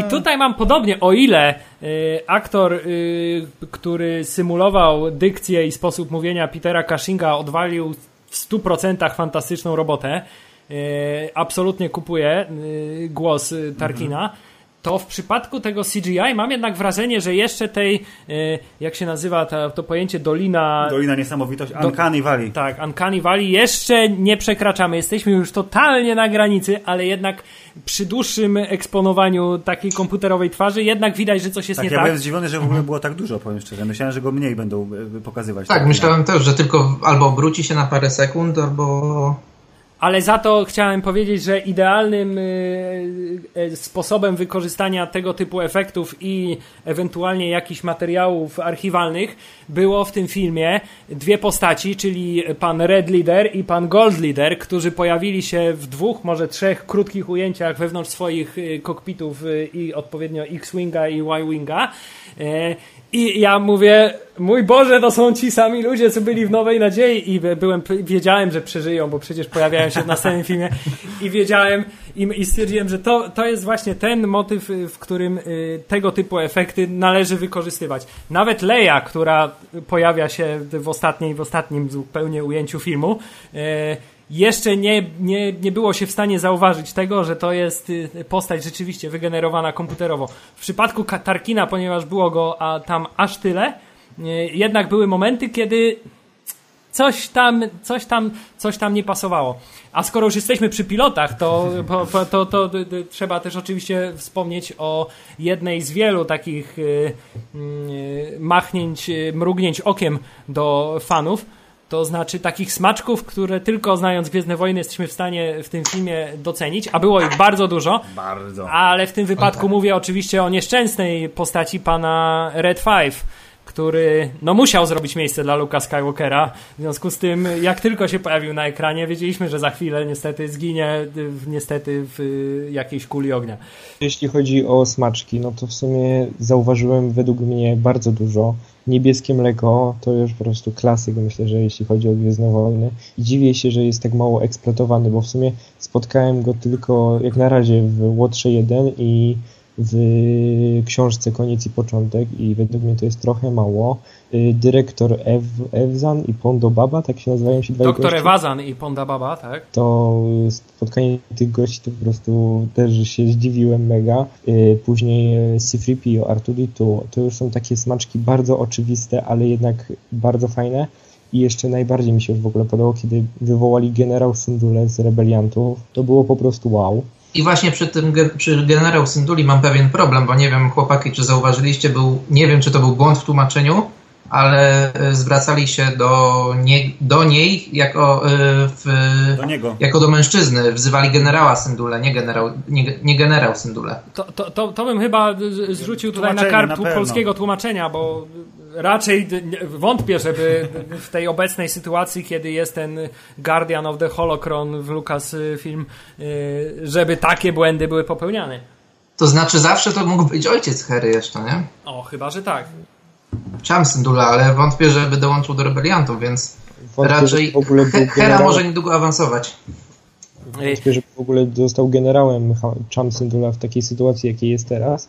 Jeśli, jeśli tutaj już zahaczyliśmy o temat tłumaczenia, to w sumie według mnie było błędów dużo więcej. Między innymi coś takiego, że y, samo takie słowo, że rebelia jest zbudowana na nadziei i to było w oryginale. W niektórych momentach tłumaczyli fajnie, tak jak było w oryginale, a w niektórych momentach tłumaczyli, że bez y, rebelii, y, znaczy, y, jak to oni powiedzieli, że nie ma nadziei bez rebelii, czy nie ma... Odwrotnie, rebelii? bez, bez nadziei nie ma rebelii. Dokładnie, bez nadziei nie, nie ma rebelii i to, to, to zdanie nie ma aż takiej mocy, jak ma to, że jest zbudowana na nadziei. Według mnie to bardzo duży błąd, że zaczęli tłumaczyć na inny sposób. Ja szczerze mówiąc y, na tłumaczenie nie zwróciłem takiej dużej uwagi, gdyż starałem się omijać mimo wszystko napisy, żeby nie tracić czytając napisy tego, co się dzieje, tak. co się dzieje powyżej. Y, Ale jeszcze chciałem wrócić do tych y, takich smaczków trochę fanserwisu, który się w tym filmie pojawiał. Y, Myślę, że część z tych rzeczy była jak najbardziej na miejscu i była świetnie. Na przykład właśnie to, że na ulicy wpadli na y, nasz duet y, znany z y, Nowej Kantyny, Nadziei, tak. który wiemy, że podróżuje i po całej galaktyce i sieje zamęt. Mają wyroki w ilu systemach, przepraszam? O, właśnie, to te, Bo ja nie dwa, pamiętam. dwunastu. E, Dwunastu. E, Ale na przykład niektóre z tych smaczków wydawały mi się może troszkę, e, nie wiem, czy, czy, nie, czy nawet nielogiczne, ponieważ panowie, e, przypomnijcie mi, czy źle pamiętam, ale wydaje mi się, że C-Tripio i Artuditu pojawili się na, w smaczku na Jawin 4 w momencie, kiedy flota rebeliancka już y, startowała, żeby y, Na Scarif. poleciała na Scarif. Natomiast następnie na Scarif dzieje się cała akcja i z tego głównego statku, jednego z głównych statków, który tam był, y, y, Tantif 4, czyli prom księżniczki Lei, y, odlatuje. Y, Jak oni się znaleźli na tym promie, tak? tak, i właśnie chciałem się dowiedzieć, jak oni się mogli znaleźć na tym promie, skoro patrzyli na flotę odlatującą, ale może coś prze, przeoczyłem, nie jestem w 100% pewien. Może po prostu 15 To minut znaczy później może po prostu jeszcze ten okręt wtedy nie wystartował i w ostatnim momencie y, zgarnęli. Bo tutaj jeszcze C-Tripio mówił coś w stylu, jak to oni lecą na Scarif, nigdy nikt mi nic nie mówi. Znaczy w sumie według mnie to jest nieduży błąd i jeśli to w ogóle jest błąd, myślę, że po prostu mieli na tyle czasu, żeby później to dolecieć do nich, więc to było logiczne, że najpierw lecą później myśliwce, a dopiero później yy, ta reszta korwety, więc myślę, że znaczy w ogóle mi to nie przeszkadzało ani trochę. Jeszcze przeoczyłem jeden punkt, który chciałem poruszyć bardzo przy y, kwestii y, komputerowo odtwarzanych aktorów, ponieważ wyszedłem z kina z takim przeświadczeniem, jakimś takim cichym, mam nadzieję, że to się oczywiście nie stanie, ale taka drobna obawa we mnie powstała, czy y, w przypadku kolejnego spin-offu, czyli filmu o Hanie Solo, O tym samym pomyślałem. którym wiadomo już e, rola młodego Hanna Solo została przydzielona, czy y, nie będą chcieli, mimo wszystko, zachęceni tym doświadczeniem, nie... Nałożyć młodego tak Harrisona jest. Forda, tak? Otóż to, przerobić te nowo wybranego aktora na młodego Harrisona Forda. Myślicie, że to by się sprawdziło? Ja się martwię o co innego, tak naprawdę. Ja się martwię o to, że mogą mi Aleka Guinnessa w jakimś ze spin-offów e, wsadzić e, komputerowo i to by było już trochę nieetyczne. Nie, ja myślę, że- ja mam nadzieję, że tak daleko się nie posuną, szczególnie, że już ustaliliśmy dawno temu, że Iwan McGregor jest w doskonałym wieku, żeby lekko go przypuszyć siwizną i pokazać Obi-Wana między y, epizodem trzecim a czwartym. Znaczy technologia myślę że nawet, że nie pozwoli na to, bo jednak pociągnąć cały film i to z dwójką aktorów co najmniej, y, który, którzy musieliby mieć y, zmieniane komputerowo twarze, no to nie lada wyzwanie. To dobrze, że się zgadzamy wszyscy w tym temacie. Też uważam, że jeszcze nie jesteśmy na to gotowi i mam nadzieję, że się na to nie zdecydują. Właściwie to jestem prawie pewien, że tego nie zrobią. Yy, Ale dobrze, yy, chciałbym teraz, żebyśmy porozmawiali o jeszcze jednej ważnym bardzo elemencie, zanim jeszcze przejdziemy do jeszcze takiego ważniejszego, zdaje się, ważniejszego. dla fanów zwłaszcza elementu. Yy, To znaczy chciałem, żebyśmy porozmawiali trochę o tym, w jaki sposób została w tym filmie pokazana Gwiazda Śmierci. Przed premierą mieliśmy w, trailerze, w trailerach pokazane parę takich właśnie fajnych, oryginalnych yy, ujęć, jeśli chodzi o Gwiazdę Śmierci, to znaczy do góry nogami, wielka Gwiazda Śmierci z horyzontu. Jak wam się podobało to, w jaki sposób Gwiazda Śmierci została pokazana w filmie i co zostało na jej temat powiedziane? Myślę, że reżyser w świetny sposób sportretował Gwiazdę Śmierci, a szczególnie jej skalę. Jak widzimy Gwiazdę Śmierci tuż obok Star Destroyerów, jakie one wydają się małe, a przecież wiemy, że to są tak naprawdę gigantyczne statki, no to to robi niesamowite wrażenie. I tak samo wystrój Gwiazdy Śmierci uważam, że mm, tak jak wspominam sobie inne części Gwiezdnych Wojen, no to widzę, widzę, że naprawdę zadbali o szczegóły, tak? Że widać, że to jest rzeczywiście bardzo podobny set, jeżeli nie identyczny. Więc e, to wszystko wydaje się takie spójne, fajne i naprawdę przemyślane. Nawet myślę, że postarali się e, przy tworzeniu efektów specjalnych e, jakoś nie odbiegały one od Nowej Nadziei, starali się e, zachować tą ciągłość, bo wiadomo, że różnica czasowa to kilka minut ostatecznie. No i wybrnęli, wybrnęli. Bardzo, bardzo fajnie to wszystko wyszło. Ja, mnie, mnie osobiście bardzo zaciekawiło takie drobne informacje, które niektóre zostały potwierdzone, inne zostały zmienione względem tego, co do tej pory wiedziałem na temat Gwiazdy Śmierci. To znaczy, pierwsza rzecz, która została potwierdzona, to już zupełnie oficjalnie yy, mamy powiedziane Gwiazda Śmierci, która podróżuje w nadprzestrzeni. Tak. Ponieważ wcześniej było to tylko w domyśle, że w jakiś sposób musieli tam ich dogonić. Yy, tutaj zostało to jasno powiedziane ale rzecz, która była dla mnie dużo ciekawsza, to jedna z y, takich rzeczy, którą zapamiętałem bardzo wyraźnie ze starego kanonu, to jest to, że druga Gwiazda Śmierci, oprócz tego, że była dużo większa od y, pierwszej Gwiazdy Śmierci, miała tą y, jeszcze cechę, że y, była w niej regulowana moc lasera, w związku z tym mogła nie tylko niszczyć całe planety, ale, ale mogła też niszczyć tylko i wyłącznie statki, co zresztą w powrocie Jedi czyniła bardzo skutecznie. Tymczasem tutaj, przy okazji resetu kanonu, mamy informację, że stara Gwiazda Śmierci, w sensie pierwsza Gwiazda Śmierci, też miała taką możliwość, bo w tym filmie w końcu nie widzieliśmy zniszczenia planety całej, to sobie zostawili, żeby tylko i wyłącznie w Nowej Nadziei było. Natomiast y, widzimy dwa wystrzały z Gwiazdy Śmierci, oba kończące się dość dużą dewastacją. I, I to był dla mnie bardzo y, ciekawy element, że postanowili jakby tą regulację mocy lasera y, Gwieździe Śmierci dodać. Mi się bardzo podobało, że w ogóle zdecydowali się na pokazanie dwóch aż zniszczeń, bo z jednej strony piekielnie efektowne eksplozje, a jak wszyscy wiemy eksplozja jest zawsze plus 10 do fajności w filmie jakimkolwiek, nawet w dramacie irańskim a y, sam fakt, że eksplozja druga nastąpiła y, na Scarif, jak pan Tarkin powiedział, wszystko się nie udało, w związku z czym niszczymy całą bazę, co jest bardzo dobrym sposobem na zamietenie po prostu tematu pod dywan. Bardzo imperialny I sposób. bardzo imperialny sposób, to Yy, przy okazji ładnie, fabularnie, sensownie ucięli wątki wszystkich postaci, które nie miały prawa przeżyć. Właśnie chciałem powiedzieć, że w bardzo elegancki sposób okazuje się rozwiązali yy, problem tego, czy ktoś przeżyje, czy nikt nie przeżyje, a jeśli nie przeżyje, to jak to zrobić. Yy, wydaje mi się, że zrobili to w sposób bardzo elegancki, aczkolwiek jedna osoba za dużo zginęła od granatu, który wybuchł w jej okolicy. To jest taka, taka moja drobna uwaga. Ten motyw był powtórzony dwukrotnie. Natomiast bardzo dobry, bardzo dobry motyw wybrali na to, jak się pozbyć tych wszystkich postaci. Tutaj to, czego się obawiałem i też w poprzednim odcinku podcastu zresztą mówiłem, że mam taką cichą nadzieję, że komuś uda się przeżyć i gdzieś tam na odległych mm -hmm. rubieżach będzie sobie egzystował, żeby jeszcze gdzieś, czy to w jakimś serialu animowanym, czy w jakimś filmie w przyszłości powrócić. Y, mimo wszystko to zakończenie, proste zakończenie, wszyscy giną. Yeah. Nie, jakby nie było dla mnie jakimś specjalnym zawodem, ponieważ zrobione było to w sposób w sposób idealny, y, ale też sam fakt y, podwójnego wystrzału z Gwiazdy Śmierci pod względem realizacyjnym był rozwiązany fantastycznie, ponieważ mimo, że mamy dwie sceny, kiedy Gwiazda Śmierci strzela, to y, w obu tych sytuacjach było to pokazane zupełnie inaczej. Tak, super, Przy pierwszej no. okazji, kiedy siedzą właśnie w, w bazie Soa Gerery, y, to jest to tak pokazane tylko gdzieś tam w formie jakiegoś takiego montażu. Nie ma dokładnie momentu wystrzału, widzimy tylko jak y, y, ziemia się podnosi. Tak, jak się ziemia tak, no. podnosi. Natomiast za drugim razem mamy całe mięso, to znaczy y, commence primary ignition, mamy laser, który, wiązkę lasera, która sama leci. wiązka lasera w tym tunelu, to ona jest po prostu jest żywcem wyciągnięta z Nowej Nadziei. Tak, wyglądała tak, wiązka super. lasera tak pięknie narysowana, że musi wzbudzać uczucia nostalgii. No musi, nie ma wyjścia. Podobnie jak zresztą jak y, rebeliancki nawigator na wieży, który zawsze jak statki odlatują, to jest ujęcie na pana. Po co on tam jest? On tylko albatrosy odstrasza czy co, żeby silniki nie wleciały z lokalnym sokołem prawdopodobnie.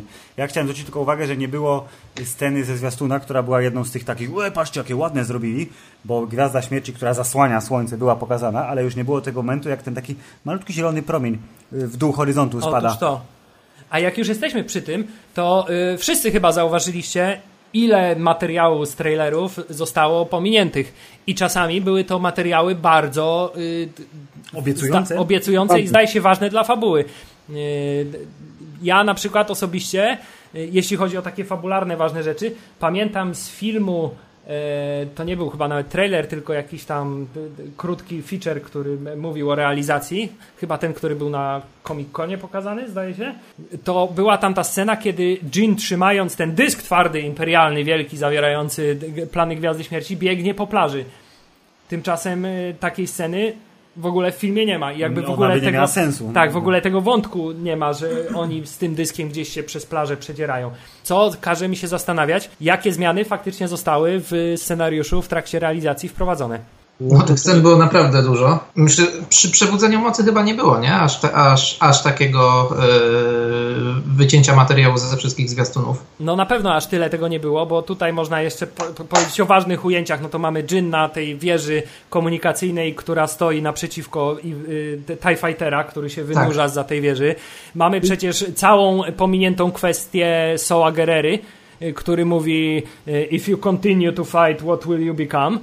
Y, co od razu mi przynosiło, przychodziło na myśl, że może to był jakaś wycięty flashback y, z, z czasów Jin, kiedy była pod wychowaniem Soa Gerery, bo on był w końcu jeszcze w tej formie łysej y, w, tym, w tym ujęciu. I, i, I tych scen takich można by jeszcze znaleźć na pewno, na pewno bardzo dużo. Mnóstwo jest w sumie materiału, który jest zupełnie inny i zupełnie inaczej wpływa na odbiór filmu przed zobaczeniem traileru, trailer, trailera, a po zobaczeniu trailera po prostu y, różni się diametralnie. W ogóle w sumie cała fabuła filmu, która się opierała na trailerze, musiała być chyba zupełnie inna. W sumie nawet takie pierdoły, jak na przykład y, cała pierś Wadera i jego szyja, że szyja się odwraca równo z Waderem, a y, pozostawią taką jakby przestrzeń. To też poprawili w kolejnych trailerach i sam y, Pablo Hidalgo się z tego tłumaczył, że z, zobaczcie, jednak zmienili, tak jakbyście prosili, ktoś tam narzekał, że, że ma, jest zły kostium Wadera, prawda? W sumie myślę, że y, kiedy wypuszczali ten trailer 8 miesięcy temu, 6 miesięcy temu, film wyglądał zupełnie inaczej niż zobaczyliśmy go wczoraj czy dzisiaj. Czyli te mityczne dokrętki, które miały popsuć film, teoretycznie, bo za dużo dokręcacie po tym, jak film został zrobiony, to one być może uratowały film. Jednak, faktycznie. Możliwe, możliwe. Y, tak jak mówiliście, sama ta scena była dla mnie dziwna, że w trailerze Saul Gerrera jest łysy i jest w swojej bazie i mówi o tym, co się z tobą stanie w przyszłości, a jednak w bazie już y, na Jedzie ma, na Jetha, na Jetha ma już długie włosy, a krótkie włosy ma tylko w retrospekcjach, więc to jest myślę mała różnica, ale w trailerach ją widać wyraźnie. Jeśli chodzi o jeszcze takie rzeczy, które z trailerów można było wynieść, to y, też pamiętam nasze rozmowy, że liczyliśmy na jakby dość poważne zadanie aktorskie dla Matsa Mikkelsena, który bądź co bądź jest aktorem dość dobrym. Wysokiego kalibru. Wysokiego kalibru. Y, tymczasem w filmie tak naprawdę zadań aktorskich wielu nie miał. Po, no nie, nie, nagrał się. Nie nagrał się poza taką bardzo stricte hollywoodzką sceną śmierci z dialogiem yy, i, z, i, z, powolnym yy, umieraniem. Dla mnie najlepszą sceną, trochę paradoksalnie, ale taką, która najbardziej na mnie oddziała, to była jego scena w hologramie. Otóż to chciałem powiedzieć, że jako hologram zdecydowanie najlepiej mu poszło, poszły tutaj wygłaszanie kwestii. Yy, nie można się oczywiście też przyczepić, bo wszystko co zagrał, zagrał dobrze. Tyle, że no niestety nie dali mu zbyt dużego pola mm, do popisu. Y, nie, może nie aż tak jak Max von Sydow w Przebudzeniu Mocy, ale, ale, ale mimo wszystko myślę, że mogło być go trochę więcej. A jeszcze chciałem nawiązać do tego już sławetnego dysku twardego, z którym Jen, Jen nie biegła po plaży, tylko go przetransmitowała. To tak jakoś skojarzyły mi się z, z nim dwa, dwie rzeczy, to znaczy Pierwsza, jak bardzo analogowym mimo tego swojego całego futurystycznego charakteru jest świat Gwiezdnych Wojen, to, że dane w centrum Właśnie archiwum... Ile, ile ten PDF tam miał? Z 20 o... stron? 100 stron? Otóż to, że, że, da, że, że, dane w archiwum imperialnym przechowywane są w formie dysków gdzieś tam umieszczonych na wieży, które trzeba przy pomocy jakiegoś chwytaka wydobyć. Bo to jest takie super niepraktyczne, bardzo filmowe, świetnie wygląda wokół kamery i dzięki można się wspinać potem na wieżę po tych dyskach, ale gdyby to było normalne archiwum ludzkie, to by to było dużo ładnych półeczek, oznaczonych i byłoby spokój, spokojnie można A druga rzecz, która mi się od razu rzuciła w oczy, to jest e, jak bardzo, e, jak dużo bardziej zaawansowani są rebelianci od e, Imperium Przynajmniej jeśli chodzi o przechowywanie danych, ponieważ y, y, dopóki te wszystkie dane były w archiwum imperialnym, to były musiały być na takim wielkim, metalowym, Ja- wiesz, ja- ciężkim ja dysku. ja proszę pana, Tymczasem potem zostają one przegrane na taką małą dyskietkę, która zostaje przekazana Ja mam wyjaśnienie. To jest bardzo proste, bo wszyscy w Imperium, a szczególnie dowództwo, to są y, kosmiczne odmiany audiofilów i oni nienawidzą skompresowanych plików. Najlepsza jakość pliku jest wiadomo, jak jest nieskompresowany, a rebelianci to im chodzi o dane, to jest po prostu informacja zawarta, więc mogli zrobić MP3 z tego PDF-a. Ale jeśli chodzi Myślę, że o... tutaj do, dobrze tutaj zauważyłeś, że w sumie też Imperium jest bardzo monumentalistyczne, prawda? Same niszczyciele, Gwiazda Śmierci to są takie wielkie, olbrzymie rzeczy, prawda?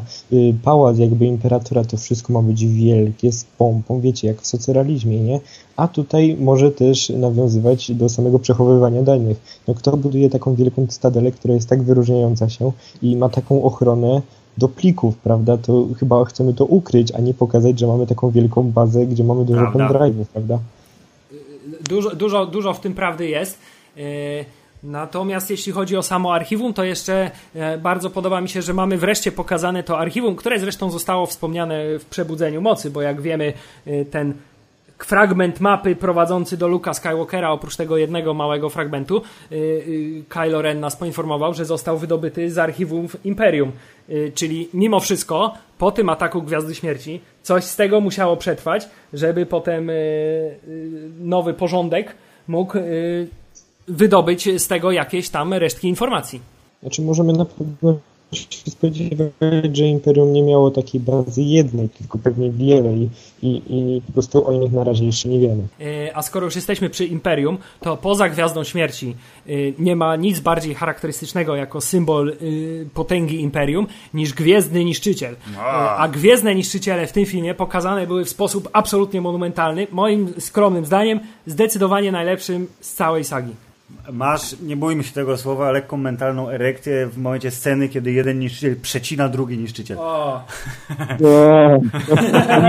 Kometa Hammerheada, czy nie, jak to się nazywało? Hammerheada, korweta typu Hammer. która tak. przepycha niszczyciela jednego na drugi i odcina jego górną część niczym, nie wiem, kawałek jego, jakiegoś ciasta, to po prostu wyglądało kosmicznie, naprawdę. Miałam banana na buzi przez cały czas trwania tej sceny i nie mogłem uwierzyć, że tak świetnie to stworzyli i wiecie, kiedyś robili przecież te modele, tak? A w tym momencie chyba w większości to było samo CGI, czy wiecie coś Właśnie więcej o procesie Nie mam, powiem szczerze, pojęcia, ale jeżeli to było CGI, to to były po prostu idealnie zrobione plastikowo-tekturowe modele, które pięknie się rozpadały. Moim na zdaniem jest, jest w 100% pewne, że to jest CGI, natomiast y, to, co w przypadku zresztą wszystkich pojazdów y, w tym filmie, tak samo jak w Przebudzeniu Mocy, to że mimo tego, że one są y, wykonane w 100% na komputerze, to zachowali ten charakter modeli, to znaczy one w sposób, w jaki latają, mimo wszystko cały czas przywodzą na myśl takie modele umieszczone Ja, na ja mam trivia, mam, wtrącę cię, ja mam trivia. Przeczytałem, że w bazie na Yavin 4 w Rogue One zostały wykorzystane y, y, w naturalnej wielkości tekturowe modele X-Wingów, żeby zapełnić hangar tak samo, jak to było zrobione w Nowej Nadziei. I to widać, A? i to się broni. E, A jeśli już chodzi o tą e, piękną, pamiętną scenę, kiedy to jeden niszczyciel wpada na drugi i zostaje na milion e, kawałków rozwalony, to chciałem też zauważyć, że wreszcie, wreszcie powróciliśmy do tradycji epickich bitew kosmicznych. Czy zgodzicie się ze mną? No, Zdecydowanie. Zobrazowanie tego w ogóle ujęcia, jakie tam były ciekawe, tak? Była przyczepiona kamera, tak jakby GoPro, czy wiecie, jakaś mała kamerka, była taka symulacja tego, co widzimy w sportach ekstremalnych, gdzie kamera jest przyczepiona pod górne skrzydło X-Winga, no i to wszystko było bardzo dynamiczne. No, coś niezwykłego, jeżeli chodzi o, o te efekty. Roztrzaskiwanie się X-Wingów o, mm, o tarcze, planety. Nie wiem, nie mam nic więcej do dodania. Jestem naprawdę zachwycony tym wszystkim, co tam widziałem. To znaczy mi ta scena bardzo y, przypomniała y, powrót Jedi, ponieważ y, odczułem tam ten sam charakter, to znaczy ten rój myśliwców Tai, który atakuje dużo mniej X-Wingów, które tam lecą. Te statki ogromne, które w bardzo niewielkiej odległości od siebie... Ale w momencie, jak one wychodziły z nadprzestrzeni i ta jedna scena, kiedy o, rebelia, uciekamy, bo mamy dane O, i ten drugi niszczyciel, trzeci niszczyciel wychodzi z nadprzestrzeni w momencie, kiedy tamten chce uciec i się Dokładnie, zderzają. Kiedy, kiedy Vader O. przybywa, y, na ten egzekutor przybywa i, i wyłapuje te parę statków, które jeszcze nie zdążyły uciec, było takie "Ło!" Piękna scena. W ogóle cała bitwa kosmiczna wreszcie miała taki rozmach jak trzeba. Od powrotu Jedi nie widzieliśmy takiej, takiej bitwy. Epizod pierwszy nam jej nie ko- kolejny rodzaj... Epizod trzeci miał tą No. taką dużą bitwę na Ale początku ona filmu. była taka super komputerowa jednak, w sensie tam Ale- się działo na tyle dużo, że łatwo było powiedzieć, no super, ale to jest przerywnik, wiesz, w grze, a nie prawdziwy film mimo wszystko, a tutaj tego nie było aż tak, tak gęsto, aż tak dużo, żeby nie, nie docenić, no. A przy okazji w tym, w, w, w, w, w, w Zemście Sithów tak naprawdę walka w kosmosie opierała się na historii Obi-Wana z Anakinem, więc tylko na nim byliśmy skupieni, a nie na walce w kosmosie.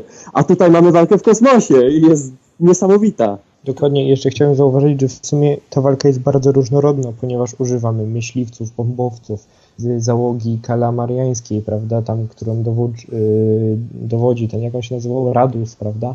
Yy, mamy jeszcze inne oddziały, które walczą zupełnie inaczej, atakują różnie, mamy tego Hammerheada, mamy różne taktyki, różne strategie, mamy Wingi, w ogóle nowe projekty, według mnie nowych yy, pojazdów są czadowe. Mamy też te no, nowe TIE Strikery, tak? Dokładnie, mam nadzieję, tutaj uderzeniowy, no bo tak jest przetłumaczony oficjalnie i ten w ogóle była wersja jeszcze transportowa tego statku, nie wiem czy zauważyliście, na, Sk- na Skari w ogóle latał taki duży taj e, transportowy z tego zrobiony. To było dla mnie wow i w ogóle użycie jeszcze bombowców też, bo chyba nie przypominam sobie sytuacji, żebyśmy widzieli bombowce taj w filmach. Nie, nie wiem czy były. Były bombowce, bombardowały, yy, bombardowały asteroidę, na której, tak, na której Soku Millennium no, wylądował dobra. wewnątrz Space Warma, tak.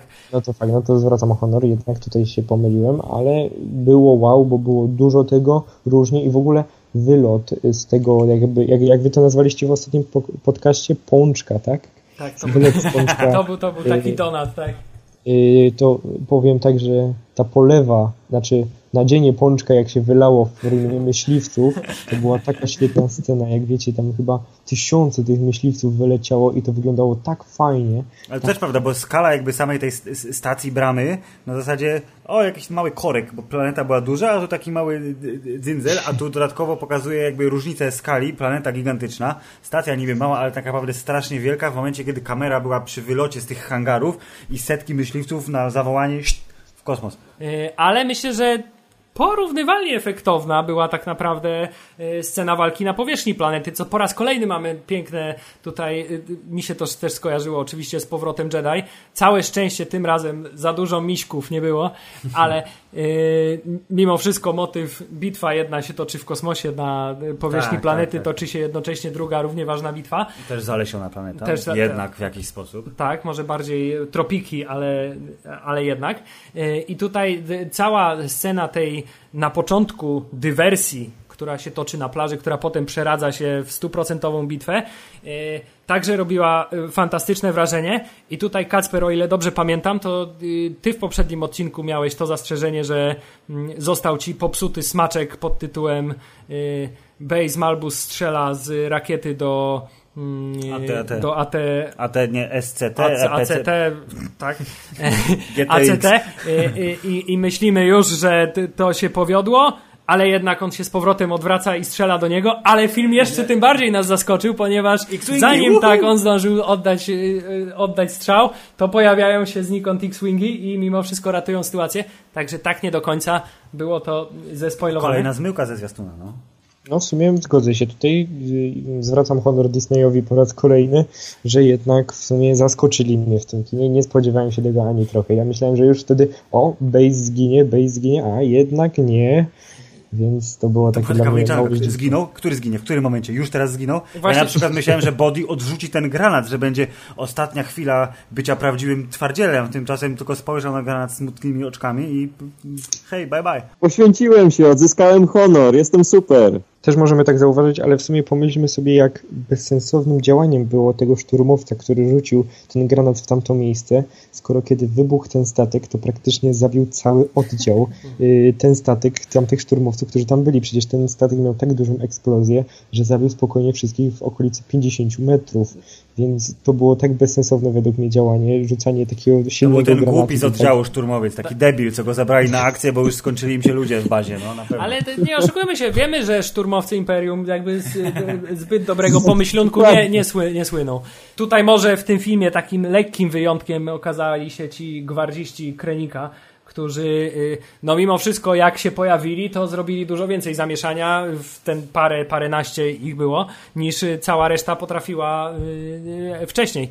Dużo bardziej zagrozili naszym rebeliantom. Ale jeśli chodzi o tą scenę, to ja jeszcze tylko zauważyłem, był ten taki moment, kiedy już rozłożyli te ładunki i się schowali za tymi skrzynkami, to trochę mnie, szczerze mówiąc, rozbawiło sposób, w jaki te skrzynki były rozmieszczone na tym y, lądowisku, czy tej platformie, na której oni Była się postanowili schować. multiplayerowa. Bo taka. dokładnie to wyglądało trochę jak taki, taka plansza do paintballa, do gry w paintball, ewentualnie jak, jak jakaś mapa z Krótko mówiąc, filmowcy po prostu podłożyli materiał dla DLC do Battlefronta, no dokładnie. Jest Ta mapa jest świ- świetny tekst według mnie, dokładnie miałem w, w tej chwili powiedzieć, po prostu y, mapa jest tak odwzorowana i tak by się już chciało w nią zagrać. Zresztą od razu jak wróciłem z kina, to zacząłem w to grać, bo już po prostu musiałem sobie przypomnieć, jak to wygląda. Czyli mamy I myśl- kolejne piękne nawiązanie, to znaczy mamy nie tylko postaci z animowanych y, seriali, które się pojawiają i mamy tutaj po raz pierwszy crossover między animacją a filmem, ale też mamy tutaj planszę z gry odwzorowaną wewnątrz filmu. Instrukcja obsługi. Tak To jest. w sumie jeden do jednego. W sumie, e, chociaż działanie, jakie podejmujemy na DLC jest zupełnie inne e, niż misja, którą wykonali rebelianci tam i historia w DLC się toczy zupełnie inaczej, to jednak e, radocha, jaką wyzwala ta e, granie w to samo, co praktycznie widzieliśmy na ekranie jest czadowa. Y, Nie powiedzieliśmy ani słowa o dwóch bardzo istotnych postaciach. Jedną jest oczywista dosyć postać, którą zostawimy na sam koniec, ale czy wy, tak samo jak 90% internetu po premierze filmu, stwierdziło, że K2SO jest najlepszym nowym droidem, jaki się pojawił w sadze? Jest przecudny. Uwielbiam jego dialogi, jego czarny humor. Rozładowywał napięcie za każdym razem, jak się pojawił. A cała sala po prostu wryczała ze śmiechu. To miałeś bardzo wyluzowaną salę. U nas było więcej nabożnego uwielbienia jednak chyba. Serio? Nie wszyscy klaskali, cieszyli się i w ogóle. Niesamowicie, było niesamowita atmosfera. Nie, klaskanie Rodzina. też było oczywiście, ale, ale spoko. Rozumiem, bo K2SO bardzo zapamiętałem go jako na zasadzie o, to jeżeli to ma być comic relief tak zwany, to to jest zrobiony w bardzo y, dobrym guście i wysmakowany sposób, bo nie jest przesadny i nie jest to Tak. taki ewidentny robot zabawka, który ma być potem, znaczy nie, nie oszukujmy się, będą go sprzedawać i będzie się sprzedawał świetnie, ale jako postać y, bardzo sensowna i y, tak jak wielu zauważyło tych, którzy mają pudełka y, z grami pecetowymi na półce, że jest to poniekąd odwołanie do słynnego robota ze słynnego Kotora, który był kiedyś złym robotem, a teraz jest powiedzmy, że dobrym robotem, czyli HK-47. Y, To jakieś, nie wiem czy celowo, czy niecelowo, ale echo postaci na pewno jest. Echo postaci jest, natomiast y, zdecydowanie mniej morderczy był mimo wszystko niż y, HK-47. Y, No przecież sam powiedział, że będę cię wspierał, bo Kasjan mi kazał. Ale zde, tak, zdecydowanie K2SO jest świetnie, tak jak już zresztą też wspominałem kiedyś, wpasowany w ten film, ponieważ to jest tak naprawdę C-3PO z poprzednich filmów, tylko tak samo jak cały ten film jest trochę taki twist ma mroczny w porównaniu do normalnego filmu gwiezdnowojennego, tak samo tutaj mamy taki po prostu y, C-3PO y, w wersji morderczej, no. No i tak, poza tym na tyle dobrze go zbudowali i na tyle fajna jest postać. Y, Tu oklaski dla Alana Tudyka, który podłożył głos pod y, komputerowego robocika, że w momencie, kiedy też się poświęcił dla sprawy, to jednak tak... Wzruszenie było. No, troszkę w środku mnie się ścisnęło. Znaczy właśnie ja chyba jego śmierć naj, najbardziej przeżyłem. Mam to samo, chyba się najbardziej przywi- przywiązuję do Jesteśmy Kate'u. straszni, ku- ku- płaczemy za robotę, Jak wiadomo, prawdziwych mężczyzn najbardziej wzrusza śmierć robota i małego pieska. Tak, Jeszcze chciałem, oczywiste. chciałem jeszcze coś takiego powiedzieć, że y, znowu Łotr 1 okazał się jedną z takich zabawniejszych y, części Gwiezdnych Wojen, jeśli chce, chcemy tak zauważyć ilość żartu i ich jakość w ogóle, bo liczba gagów, na przykład kiedy Jyn Erso zabija robota, który jest taki sam jak Keiso, y, Keituso, to, to było tak śmieszne według mnie i w ogóle wszystkie gagi z nim związane i ogólnie całe żarty były chyba miały taką samą ilość, jeśli podsumujemy całą oryginalną trylogię. I trzeba przyznać, że nie, by, że nie były to gagi takie zupełnie slapstickowe, tylko jednak był to y, humor tak tro, pół, półkę wyżej, bym to tak, Tak, to określił. był uzasadniony fabularnie i miał sens w obrębie danej sceny. Dokładnie. I ja, ja chciałbym potwierdzić, że film tak naprawdę w jednej scenie zaczął żartować sam z siebie, że jest spin-offem. Jak K2SO mówi, e, mam co do tego złe przeczucia i nagle wszyscy mówią zamknij się. Nawet nie Takie- pozwolili mu dokończyć tej kwestii. To, to, jest, to jest właśnie w stosunku do dość, że po prostu szczerze spin-off, że żartujemy sobie, bo jesteśmy spin-offem, niby jesteśmy Gwiezdne Wojny, ale jesteśmy spin-offem, więc tego nie powiemy do końca. Całe szczęście to mrugnięcia okiem nie były na tyle silne, żeby e, wyciągnąć, z, z, wyrwać z fabuły filmu, e, tylko były dobrane w taki bardzo umiarkowany sposób, który e, podkreślał jakby właśnie to, że to jest spin-off, ale nie powodował, że e, traciło się tą imersję. I Jeszcze chciałem zauważyć, że w sumie najśmieszniejszymi gagami jeszcze według mnie były z Kate Uso było to, że on nie potrafił udawać y, imperialnego droida, bo sam był kiedyś nim i po prostu było to dla niego tak trudne udawać imperialnego droida. Pod, U, uwięzie ich w więzieniu. Tak? Dokładnie, więzić ich w więzieniu i u, samo uderzenie tego Kasjana było po prostu tak zabawne. To świetne żarty były. To było echo trochę, oczywiście naciągane pewnie, ale ja sobie tak to zinterpretowałem. Echo tego, co Han Solo robił w momencie, kiedy rozmawiał z panami przed uwolnieniem księżniczki Lei. A co tam u was? To jest jakby ten typ dialogu, tylko że był oczywiście face to face. Dobrze, i został nam jeszcze y, jeden bardzo ważny element, który chyba wszyscy wiemy o czym, a właściwie o kim chcemy teraz powiedzieć. Jest to odpowiedź na pytanie odwieczne, które się pojawiało za każdym razem, kiedy była mowa o spin-offie, to, że w filmie będą Jedi. Myślałem, że powiesz, że to jest na odwieczne pytanie, kto jest ojcem Luka Skywalkera. Okay. Y, Tak, oczywiście mowa y, o y, panu, jak to teraz odmienić, Darcie Vaderu? Dariusz Wejderu. Dariusz Vader, pan Darth Vader, który y, wiedzieliśmy od długiego czasu, że pojawi się w filmie. Były teorie różnorakie, to znaczy, że pojawi się tylko na chwilę, że prawie nie będzie go widać, że będzie miał znaczną rolę, to znaczy, że pokaże na czym polega potęga ciemnej strony. E, Tak naprawdę do końca nie wiedzieliśmy się Ale czego. by było też mowa o tym, że zobaczymy go takiego, jakiego go nigdy nie widzieliśmy. I to okazuje się, że wszystko w jakimś sensie zostało y, potwierdzone. Nie było go za dużo. Widzieliśmy go w takiej formie, w jakiej go nigdy nie widzieliśmy i pokazał potęgę ciemnej strony mocy. Czek, czek, czek. Tak jest, ale zacznijmy od początku. Kiedy y, y, prom y, dyrektora Krenika, y, który ląduje na planecie, i tutaj kolejna ciekawostka, przez cały film, kiedy były pokazywane planety, były przy nich takie etykietki, jak y, w y, filmach o Jasonie Bourne, y, Tak. co też jest nowością w y, uniwersum Gwiezdnych Wojen. A w przypadku tego jednego momentu tej Nie było, etykietki tak. nie było, ponieważ y, twórcy filmu postanowili, że dadzą się domyślić y, fanom, że to jest planeta Mustafar, jakże ważna dla Dartha Vadera i od razu wszyscy wiedzieli, że za chwilę pojawi się Darth Vader. W ogóle to jest według mnie samo nawiązanie samo w sobie, że Darth Vader postawił jakby swoją taką jakby willę, nie wiem jak to napisać, bazę Dla mnie to była jadłodajnia, bo on tam się odżywiał. Ja nazywam to Vaderowe spa, ponieważ on tam ma różne kuracje y, lecznicze. Jak najbardziej według mnie to jest słuszna nazwa. Postawił ją w miejscu, gdzie tak naprawdę nim się stał, więc to jest według mnie w jego postaci, to tak robi taką głębię, że w miejscu jakby swojej klęski, swojego powstania stawia coś takiego wow. Ja się właśnie zastanawiam, ponieważ w, w, wielu książkach i, i, i y, oczywiście ze starego kanonu było wspominane, że to, co utrzymuje Dartha Vadera jakby w sprawności i przy życiu jest ta ciągła, y, on się żywi ciemną stroną poprzez tą nienawiść, którą y, odczuwa cały czas do w sumie całego świata.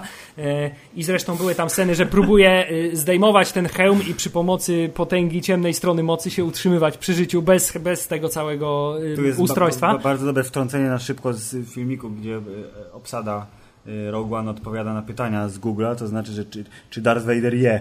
To znaczy, bo nie, ja się odżywam strachem ludzi i ciemną I to, stroną by, i, mocy. to, I to by się zgadzało. I to też bardzo y, ważne by było, że on właśnie tą swoją siedzibę, swoje lokum umiejscowił w tym miejscu, które mu pozwala cały czas przeżywać ten właśnie moment klęski i to e, bardzo fajne. E, co prawda nie było to powiedziane wprost, że to jest Mustafar, ale wiem, że potem Pablo Hidalgo na Twitterze już oficjalnie w 100% Tak, potwierdził. potwierdził. tak, że to było na Mustafar i że on tam ma swój e, pałac, willę, spa, jakkolwiek to nie, nie nazwiemy. To, co też ciekawe dla mnie było, to, że y, kiedy widzimy Vadera zanurzonego bez absolutnie żadnego stroju y, w tym y, bakta tanku, to że jakby chronią go y, imperialni gwardziści, czyli słynne czerwone mundury, które do tej pory zarezerwowane były tylko dla imperatora. Ale dwóch tylko mu pożyczył.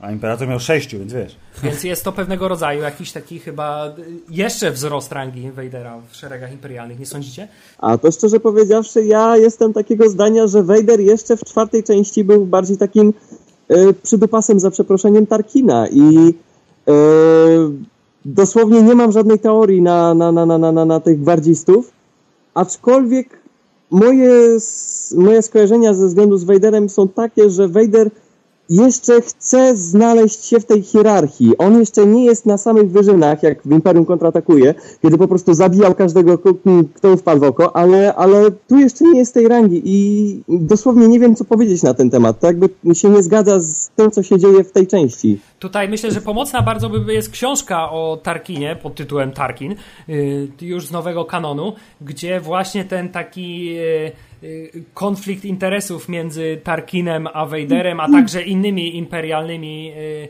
urzędnikami jest bardzo mocno zarysowany i tutaj faktycznie potwierdza to te twoje słowa, że jest tutaj jeszcze taka przepychanka, jeśli chodzi o ważność y, tych dwóch postaci w szeregach y, Imperium. Y, Mustafar w ogóle pojawiło się przecież w Star Wars Rebeliantach. To było więzienie chyba takie do przesłuchań specjalne, ponieważ tam y, Kanan był chyba w pierwszym sezonie był tam przetransportowany, więc to fajnie, zgadza nam się, że tam baza do przesłuchań i to by się zgadzało Wader, no spoko. Lubi, lubi przesłuchiwać, jak wiemy. I jeszcze oprócz g- imperialnych gwardzistów, e, też Vader miał swoich takich, nie wiem, jak to nazwać, no, sugusów, którzy tam... To był kustosz taki. Tak, i ta postać z kolei tego takiego starszego gościa w kapturze bardzo mi się z kolei skojarzyła też z powrotem Jedi, kiedy Imperator miał tych takich swoich cichych doradców, którzy gdzieś tam się wokół niego kręcili. E, I to też jakby ten, ten sam typ postaci mi się wydawał. Co prawda tutaj miał funkcję ten starszy człowiek stricte służalczą, Od, odźwierny, no. Panie, przyjechał gość. Ale tak naprawdę to, co najważniejsze w tej scenie, to jest to, że widzimy Vadera bez y, y, maski, bez stroju, który kuruje się w bakta tanku ca cały zanurzony. Przez chwilę miałem takie poczucie, nie, to nie będzie Hayden Christensen, niemożliwe, że ale przez chwilę tak myślałem, że może się zdecydują na to i że byłby, byłoby to wielkie zaskoczenie, gdyby gdzieś tam ta spalona twarz Haydena Christensena się pojawiła. Nie, nie stało się to. I potem już w następnej scenie widzimy Vadera w całej okazałości. Z czerwonymi oczami. Najśmieszniejsze może być to, że w sumie od, odwzorowali aktorów, którzy nie żyją i którzy się już postarzyli, a nie wykorzystali aktora, który jest w idealnym wieku, podobnie jak Evan McGregor, żeby być Waderem, prawda? Pytanie, czy to jest y, też y, ze względu na y, żal fanów co do tego, w jaki sposób Hayden Christensen no. pokazał, czy on odmówił, bo ma już dosyć tego ciągłego hejtowania jego roli w Gwiezdnych Wojnach. Może, może być taka sytuacja.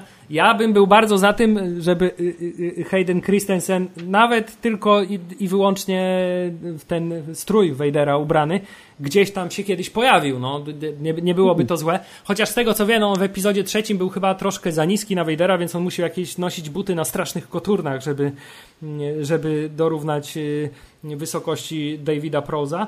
Y, Więc mogło być to trochę niewygodne w tym przypadku. Ja gdzieś rok temu czytałem, że Hayden Christensen pojawił się właśnie na planie tego filmu i kto wie, może możliwe.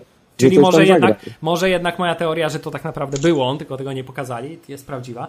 E, Ale w następnej scenie po raz pierwszy w tym filmie i po raz pierwszy mm, e, od y, epizodu trzeciego słyszymy prawdziwy w filmie gwiezdnowojennym głos Dartha Vadera w A. nowych kwestiach. Ach, I tutaj James Earl Jones, jak zwykle, on po prostu jest Darthem Vaderem w każdym słowie, nieważne co robi.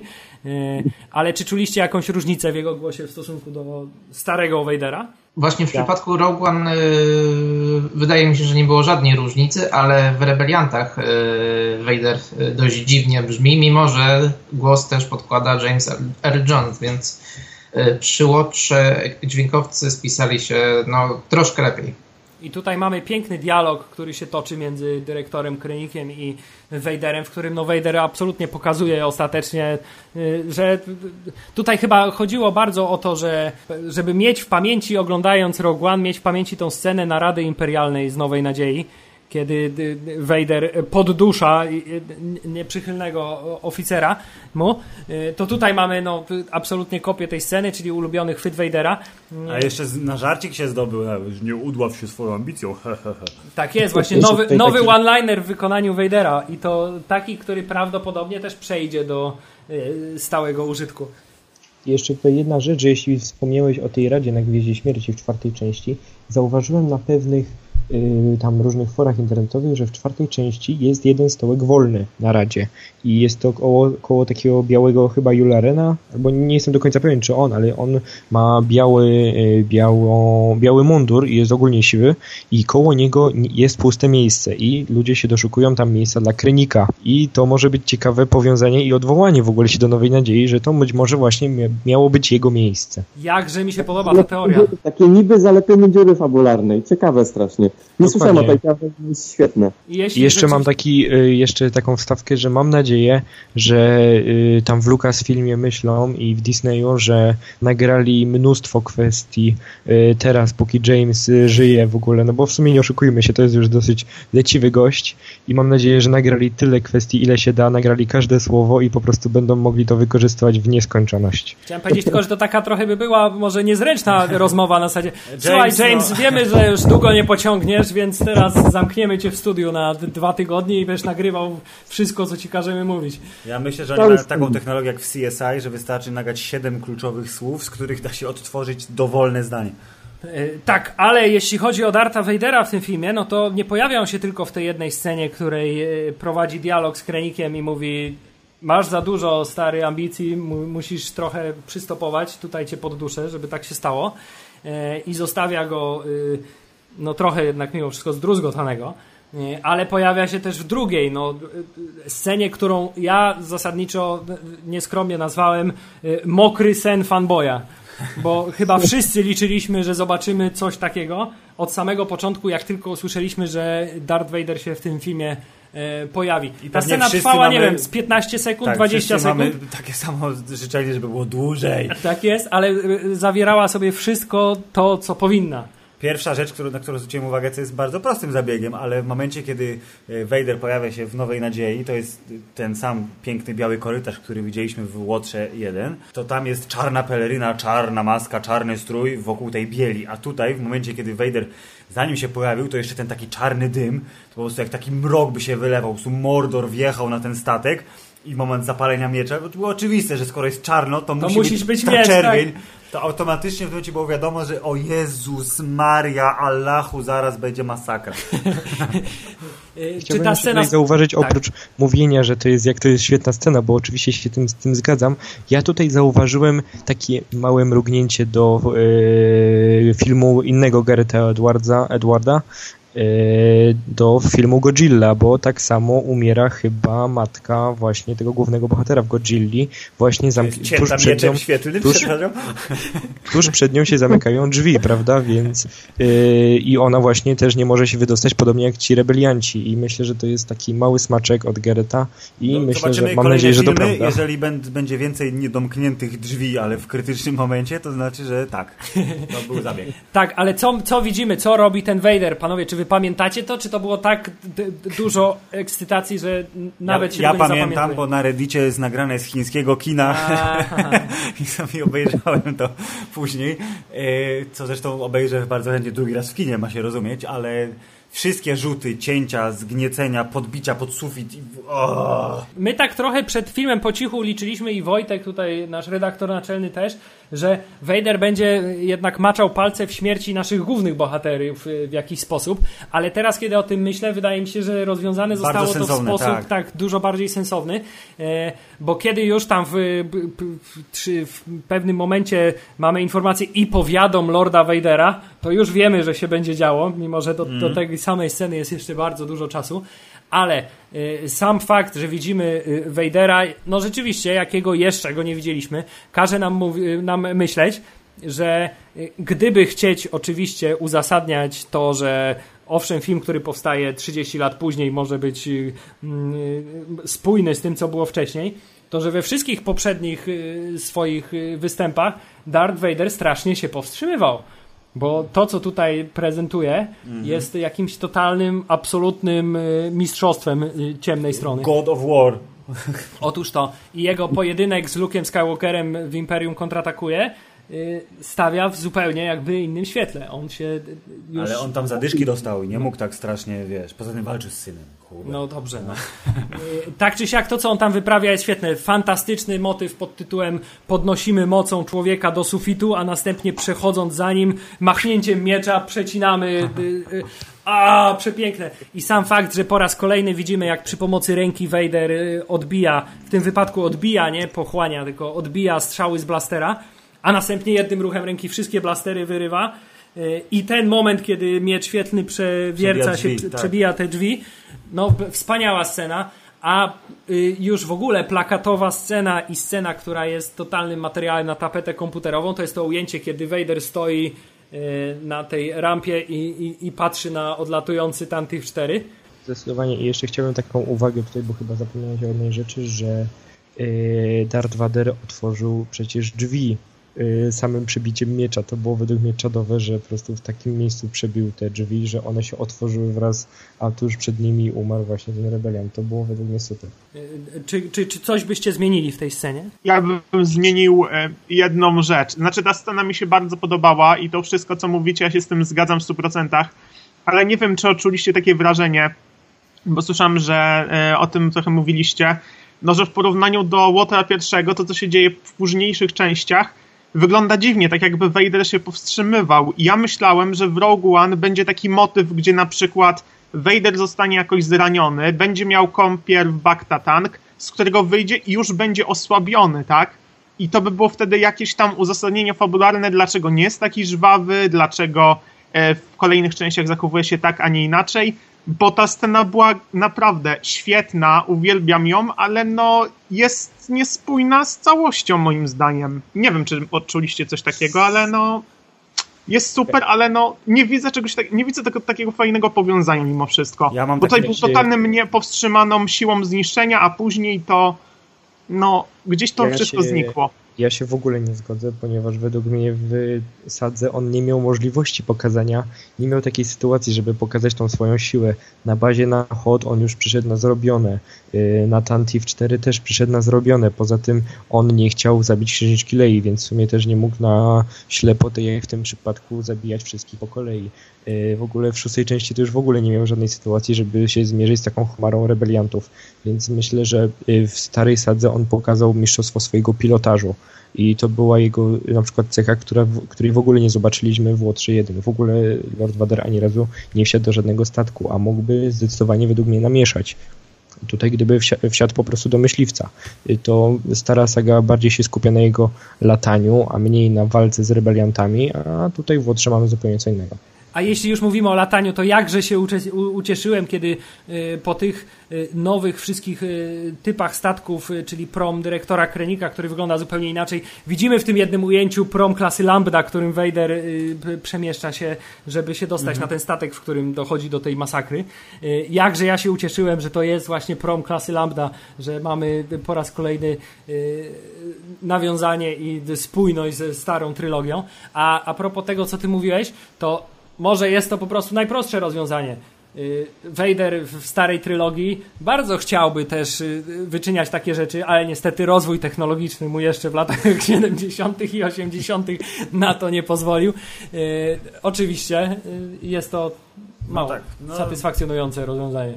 Dopóki nie będzie podróży w czasie w Gwiezdnych Wojnach, oby nigdy nie było, w sensie w filmach, to tak, to właśnie tak, takie jest wyjaśnienie. Nie wiem też, czy zauważyliście, że ta scena, no tak wahała się na, na tym e, rankingu PG-13. Nie wiem, czy film e, jest przeznaczony dla najmłodszych. No tak, gdyby, gdyby tam było w tym korytarzu trochę jaśniej, to już by tego PG-13 pewnie nie obronili. Nie, Tutaj myślę, że oświetlenie zostało dobrane też Tak, trochę celowo w tym celu. Ale ja, ja mam, ja mam y, te takie te inne jeszcze spostrzeżenie co do tej sceny, bo dla mnie ta scena była takim elementem, który miał wszystkich takich nieprzekonanych co do tego filmu fanów yy, sprawić na zasadzie, nie podobała wam się do końca fabuła tego filmu, nie podobało wam się tempo rozwoju To akcji, to macie na koniec scenę, która sprawi, że o wszystkim złym, co mogliście sobie w trakcie seansu wymyślić, zapomnicie natychmiast, bo macie siekającego Vadera, czyli coś, o czym wszyscy marzyli od wielu, wielu, wielu lat. Yy, I można powiedzieć, że to taki chwyt dosyć prosty, ale Piekielnie skuteczny. piekielnie skuteczny. Ja się dałem złapać, wy, wy pewnie też. Ja się dałem złapać ze względu na to, że ja nie chciałem dostać takiego Vadera w tym filmie. Powiem to szczerze. Ja chciałem dostać Vadera i jego moment, dlaczego jest taką maszyną do zabijania. Ja chciałem dostać taki wewnętrzny dialog Vadera, dlaczego on taki jest. Ale ta scena sprawiła, że całkowicie o tym zapomniałem. Ja się czułem jak małe dziecko oglądając to. A po tej scenie następuje jeszcze jedna scena, która jest no już, już bardziej, nie chcę powiedzieć oczywistym, ale e, Idealne zakończenie tak, takiej fabuły. idealne zakończenie fabuły tego filmu e, i takie zupełnie w 100% bezpośrednie już odwołanie do Nowej Nadziei i tego, że ona się za chwilę toczy. To jest sam fakt, że ostatnie słowo tego filmu to jest nadzieja właśnie wypowiadane przez komputerową księżniczkę Leję, ale jednak przez księżniczkę Leję. E, To już bardziej symbolicznie zakończyć filmu Ja moim się zdaniem bardzo się nie cieszę, dało. że to jest ile? 5 minut, 10 minut przed początkiem Nowej Nadziei. Bardzo dobrym momencie. Myślałem, że będzie większa przerwa, tym niemniej, e, znaczy tymczasem super. Wyszło super. Były tam pewnego rodzaju takie przewidywania, że i też jakiś tam taki fałszywy wyciek, że się kończy wręcz sceną z Nowej Nadziei, to Aha. znaczy, że jest y, y, odtworzona ta scena z Pościgu. korytarza, nie, ta Aha. scena strzelaniny w korytarzu i że to się tam kończy, tylko że jest pokazana z perspektywy księżniczki Lei, coś takiego. Y, To rozwiązanie było Lepsze. dużo lepsze, Tak. dużo bardziej symboliczne y, i zostawiło nas z takim wow na koniec. Teraz przyznajcie się, czy macie w planie drugi seans, bo ja, ja nie będę oszukiwał, my z Hubertem jak najbardziej tak. Drugi, trzeci, panowie, błagam was. Dob- Koniecznie. Ja, ja Tak, no, no, no na pewno. No to bardzo się cieszę. To teraz y, z racji tego, że chyba obskoczyliśmy już wszystkie możliwe aspekty tego filmu, y, zapraszam serdecznie y, po, po kolei. Pa- Panowie, jakbyście myśleli jednym zdaniem podsumowania, no dobra, dwoma, trzema, jak się rozpędzicie. Water 1. Jaki to film? Świetny i wszystkim go polecam, laikom jakże i fanom, ponieważ mnie usatysfakcjonował w 100%. Ja jako fan uważam, że to jest film dla fanów, tak naprawdę. I również uważam, że świetnie otwiera uniwersum, tak naprawdę. Dzie- Taki film sprawia, że chcę oglądać dalej następne spin-offy. Tak, to na pewno film dla osób, które Gwiezdne Wojny po raz pierwszy zobaczyły w 77 roku. No ta masa nawiązań robi swoje, nostalgia, wszystko tak dobrych proporcjach przedstawione, że no trzeba to zobaczyć. Jest to prequel, na który, na który wszyscy czekali. To jest piękne Ba podsumowanie. bardzo podsumowanie. Krótko mówiąc, to jest film, który y, złagodzi ból dupy tych, którzy byli zasmuceni epizodem siódmym i nagle powiedzą, o wow, super Gwiezdne Wojny, a ci, którym się podobał epizod siódmy, to powiedzą, to jest przynajmniej tak samo dobre jak epizod siódmy. Hubert, chcesz podsumować Łotra? Tak, jest taki teraz trend w internecie, że y, y, y, zewsząd się słyszy komentarze, że jest to film lepszy niż Przebudzenie Mocy. Na mnie aż takiego wrażenia jak Przebudzenie Mocy nie zrobił, ale to prawdopodobnie tylko i wyłącznie Kolejność. ze względów emocjonalnych, tak. Y, Natomiast zdaję sobie sprawę, że jest to zdecydowanie jako film dzieło dużo bardziej pełne niż Przebudzenie Mocy. Dużo ba bardziej się broni jako sam film, mimo oczywiście jakichś tam skaz fabularnych, klasycznych dla takiego kina przygody. Ale to, co najważniejsze moim zdaniem, to to, że ten film pokazał, że y, uniwersum Gwiezdnych Wojen jest absolutnie świetnym materiałem na filmowe spin-offy i historie poboczne y, i każe z niecierpliwością czekać na kolejny, bardzo trudny zresztą temat, to znaczy film o Hanie Solo, który będzie, myślę, dla tego uniwersum jeszcze trudniejszy, ale y, prognozy są w związku z tym bardzo, bardzo dobre. Ja się zgadzam. y, Spin-off lepszy niż należało oczekiwać po wszystkich informacjach w czasie produkcji. Dokrętki, y, wtrącanie się producentów. Ojeju, nie wiemy, czy ten scenariusz nie będzie przepisany w całości w trakcie kręcenia filmu. Wyszło na bardzo dobre, świetne momentami y, i to jest film, który godzi fanów starych, nowych. Wszyscy spotkamy się przy jednym wielkim ognisku, będziemy śpiewać Kumbaya. Ja jestem bardzo ucieszony, że y, tak jak to zwiastuny zapowiadały, film jest bardzo ładny wizualnie i kadry niektóre są zupełnie nie gwiezdnowojenne, ale bardzo ładnie odświeżają spojrzenie na starą, nową trylogię. I jeżeli tak mają wyglądać kolejne spin-offy, to ja nie mam nic przeciwko, żeby co roku był kolejny na zmianę. Epizod, spin-off, epizod, spin-off, dopóki nam się nie znudzi. A co? Tym pięknym, optymistycznym akcentem zakończymy y, pierwszy super crossover y, oficjalnego podcastu serwisu Star Wars.pl i waszego ulubionego popkulturowego Hammerzeit podcastu na www.hammerzeit.pl. Panowie, bardzo serdecznie wam dziękujemy za spotkanie. Dziękujemy. Dzięki. Ja, równie, ja, ja chciałem jeszcze jedną rzecz wtrącić, yy, bo doszukałem się jednej informacji, yy, że Mustafar to nie jest jedyna planeta z prequeli, która pojawiła się we filmie. To, to, to. O, to, to zostawiamy to jako pożywkę dla tych, którzy chcą szperać w internecie. Dobrze, to y, napiszcie. Zapraszamy do komentarzy. Tak, napiszcie w komentarzach, co to za planeta, bo my jeszcze nie wiemy. Yy, tymczasem myślę, że yy, panowie, niech moc będzie z wami, niech moc będzie z nami, niech moc będzie z wszystkimi. Koniec.